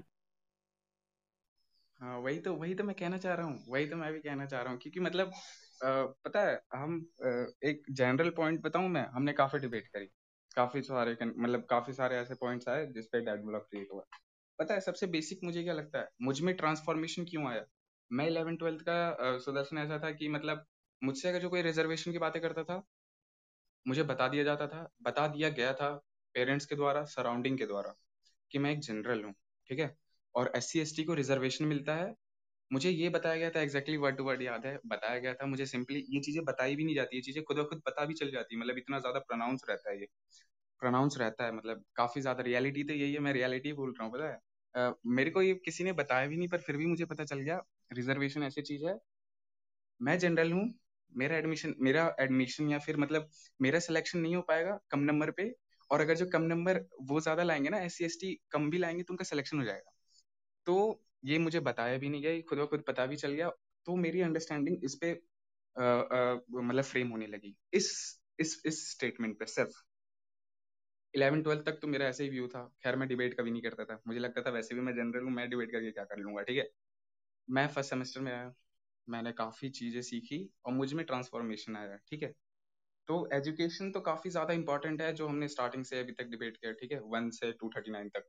कि एजुकेशन एजुकेशन चाहिए तो एजुकेशन से काफ़ी ट्रांसफॉर्मेशन होगा। विकास के अंदर भी पता है मैं अब घर में खुल मतलब अपने घर में या फिर अपने सराउंडिंग में मैं इलेवन ट्वेल्थ में भी मुझमें इलेवन ट्वेल्थ में लाइटमेंट कहाँ से आई कि मतलब यार बंदे बातें नहीं करना चाह रहे पीरियड्स के बारे में पता है? एक एग्ज़ाम्पल था खैर मैं बिल्कुल शेयर नहीं करना चाहता क्योंकि उसमें प्राइवेसी की भी बातें आ जाएँगी पर फिर भी मैं एक ऐसे मतलब थोड़ा ओवरटली शेयर करता हूँ। नहीं खैर रहने देता हूँ वो काफ़ी प्राइवेट सा हो जाएगा। सही नहीं है अच्छा तो, तो इसका सोल्यूशन आप बताएँ कि इंडिविजुअलिटी को हम ज़्यादा प्रेफरेंस दें? कैसे दे सकते हैं? मतलब अर्लियर एज पे। आप कह रहे हो कि इलेवन ट्वेल्थ पे स्टूडेंट्स को पता लग रहा है कि ये सब है ये सब पॉसिबल है और लीगल है। मतलब बचपन में लोग एक दूसरे का मज़ाक नहीं उड़ाते कि तो ये है वो सब है। तो उन सबको कैसे रोक सकें हाँ? कुछ कहना चाहेंगे? को रोकना तो यार मतलब जब हाँ बिल्कुल। उन सबको हम तभी ज़्यादा रोक पाएँगे जब जैसे कि मुझे खुद ब खुद पता चल गया ना बिना बताए कि रिजर्वेशन ये होता है। मुझे सिर्फ़ इसलिए पता चला क्योंकि ये ज़्यादा चीज़ें प्रोनाउंस थी मतलब काफ़ी ज़्यादा प्रोनाउंस्ड होगी तभी मुझे पता चला। मतलब मुझे पर्सनली तो मतलब, कभी किसी ने नहीं बताया भाई रिजर्वेशन ये होता है। मतलब पहले अवेयर किया जाए उस चिल्ड्रन। की अर्लियर एज पे। हाँ बिल्कुल। ताकि एक दूसरे को वो अब्यूज ना करें हाँ,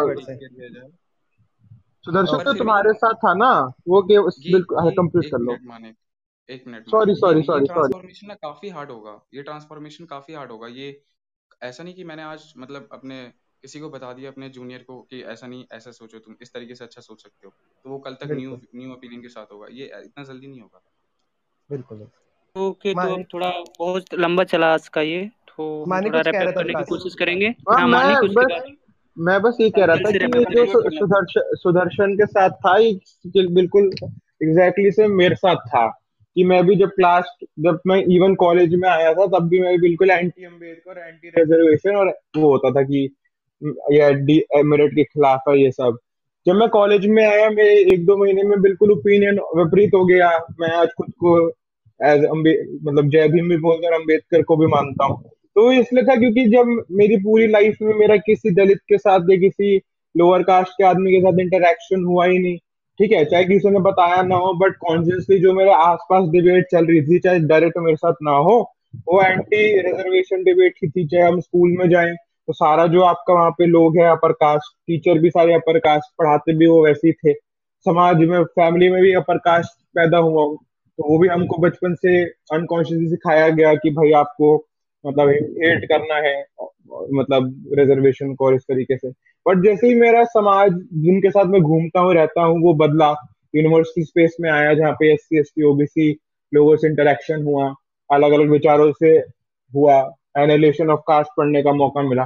तो वो ये मेरा व्यू बदला उसी तरीके से। तो वो ये ना, आपकी सोसाइटी कैसी है वो सोसाइटी क्या व्यूज़ होल्ड करती है, वो भी at at the end of the day काफ़ी बड़ा इन्फ्लुएंस करता है आपके इंडिविजुअल व्यूज़ पे। मे भी विकास के साथ भी ऐसा हुआ होगा कि भाई पहले समाज ऐसा था इन सब चीज़ों में बा, बात नहीं होती थी। मेरा जहाँ तक मेरा व्यू है तो मेरा समाज ऐसा नहीं था कि मैं ऐसा मतलब कि हमेशा जहाँ रहा हूँ मैं प्रकाश डोमिनेशन रहा हूँ ऐसी सारी चीज़ें रही हूँ। मेरे फ्रेंड्स जो थे नहीं मतलब वो क्या थे? सेक्सुअलिटी के बारे में। हाँ सेक्सुअलिटी के बारे में ऐसा है इन सब हाँ, सारी चीज़ों हाँ, और लेकिन और सारी चीज़ें जैसे हैं जैसे और लेकिन खैर हमको घर से सब सारी चीज़ें नहीं बताई जाती थी सब सारी चीज़ें हमारे समाज से बताई जाती थी। और दूसरी चीज़ ये कि हम नवोदय विद्यालय से पढ़े हैं तो वहाँ पे आने के बाद से मेरा, मेरे में मतलब कि जो है ये सब सारी चीज़ें मतलब कि जो अभी आप लोगों को कॉलेज लाइफ में सीखने को मिली, मुझे वहीं सीखने को मिल गई नवोदय विद्यालय में ही। और एक ऐसा जगह जो आइडियल भारत हो सकता है नवोदय विद्यालय, अगर आपको कभी भी मौका मिले तो वहाँ पर जाके एक दो दिन ज़रूर रहिएगा। और सच्चे मायने में कास्टलेस सोसाइटी है, सच्चे मायने में वहाँ पर मतलब फेमिनिस्ट एग्जिस्ट करती है, सच्चे मायने वहाँ पर इक्वलिटी है। सच्चे मायने पर वहाँ पर ऑपरेशन मतलब कि एक ऑपरेशनलेस सोसाइटी है तो इक्वलिटी वहाँ पर आपको नज़र आएगी, अधिकार आपको वहाँ पे नज़र आएँगे। आप एक बार जाके नवोदय विद्यालय में ज़रूर जाएँगे। जो भी लोग यहाँ पे हैं, मैं एक बार कहूँगा कि आप कम से कम दो दिन वहाँ पे बिताएँ अपने और वहाँ पे समझने की कोशिश करें कितनी अच्छी जगह है वो। अंजलि अंजलि तो नवोदय से है ही तो वो बता ही सकती है, नवोदय में कैसे होते हैं चीज़। हाँ विकास मैं पूरा एग्री करती हूँ तुम बिल्कुल सही बोले हो बिल्कुल वहाँ पे कास्ट ये सब कुछ नहीं देखने को मिलेगा। क्योंकि बचपन से ही मतलब हम लोग जैसे अपनी सोसाइटी में रह रहे हैं ठीक है बचपन से ये जैसे आ, कई लोगों ने बोला कि हम आ, सीख जाते हैं वो चीज़ें। तो हम सिक्स क्लास में ही मानवोदय में चले जाते हैं। और वहाँ से मतलब ऐसे माहौल में रहते हैं कि जो सोसाइटी में जैसे हम लोग सीख रहे थे अच्छी अच्छी चीज़ें वहाँ पे नवोदय में सीखने लगते हैं। तो हमारा पर्सपेक्टिव काफ़ी चेंज हो जाता है।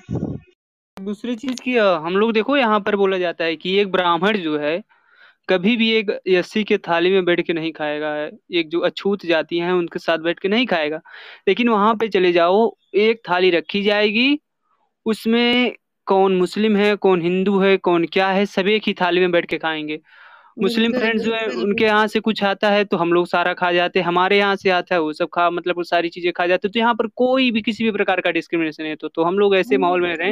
हाँ खैर थोड़ा जैसे हाँ तो ये सब कुछ वहाँ पे मनाया जाता है ईद भी मनाया जाता है बकरी मतलब ये सब सारी चीज़ें वहाँ पे होली दीपावली सब साथ में जिस सोसाइटी में आप रहते हो उस प्रकार से आपके व्यूज़ डेवलप होते हैं। हाँ हाँ बिल्कुल।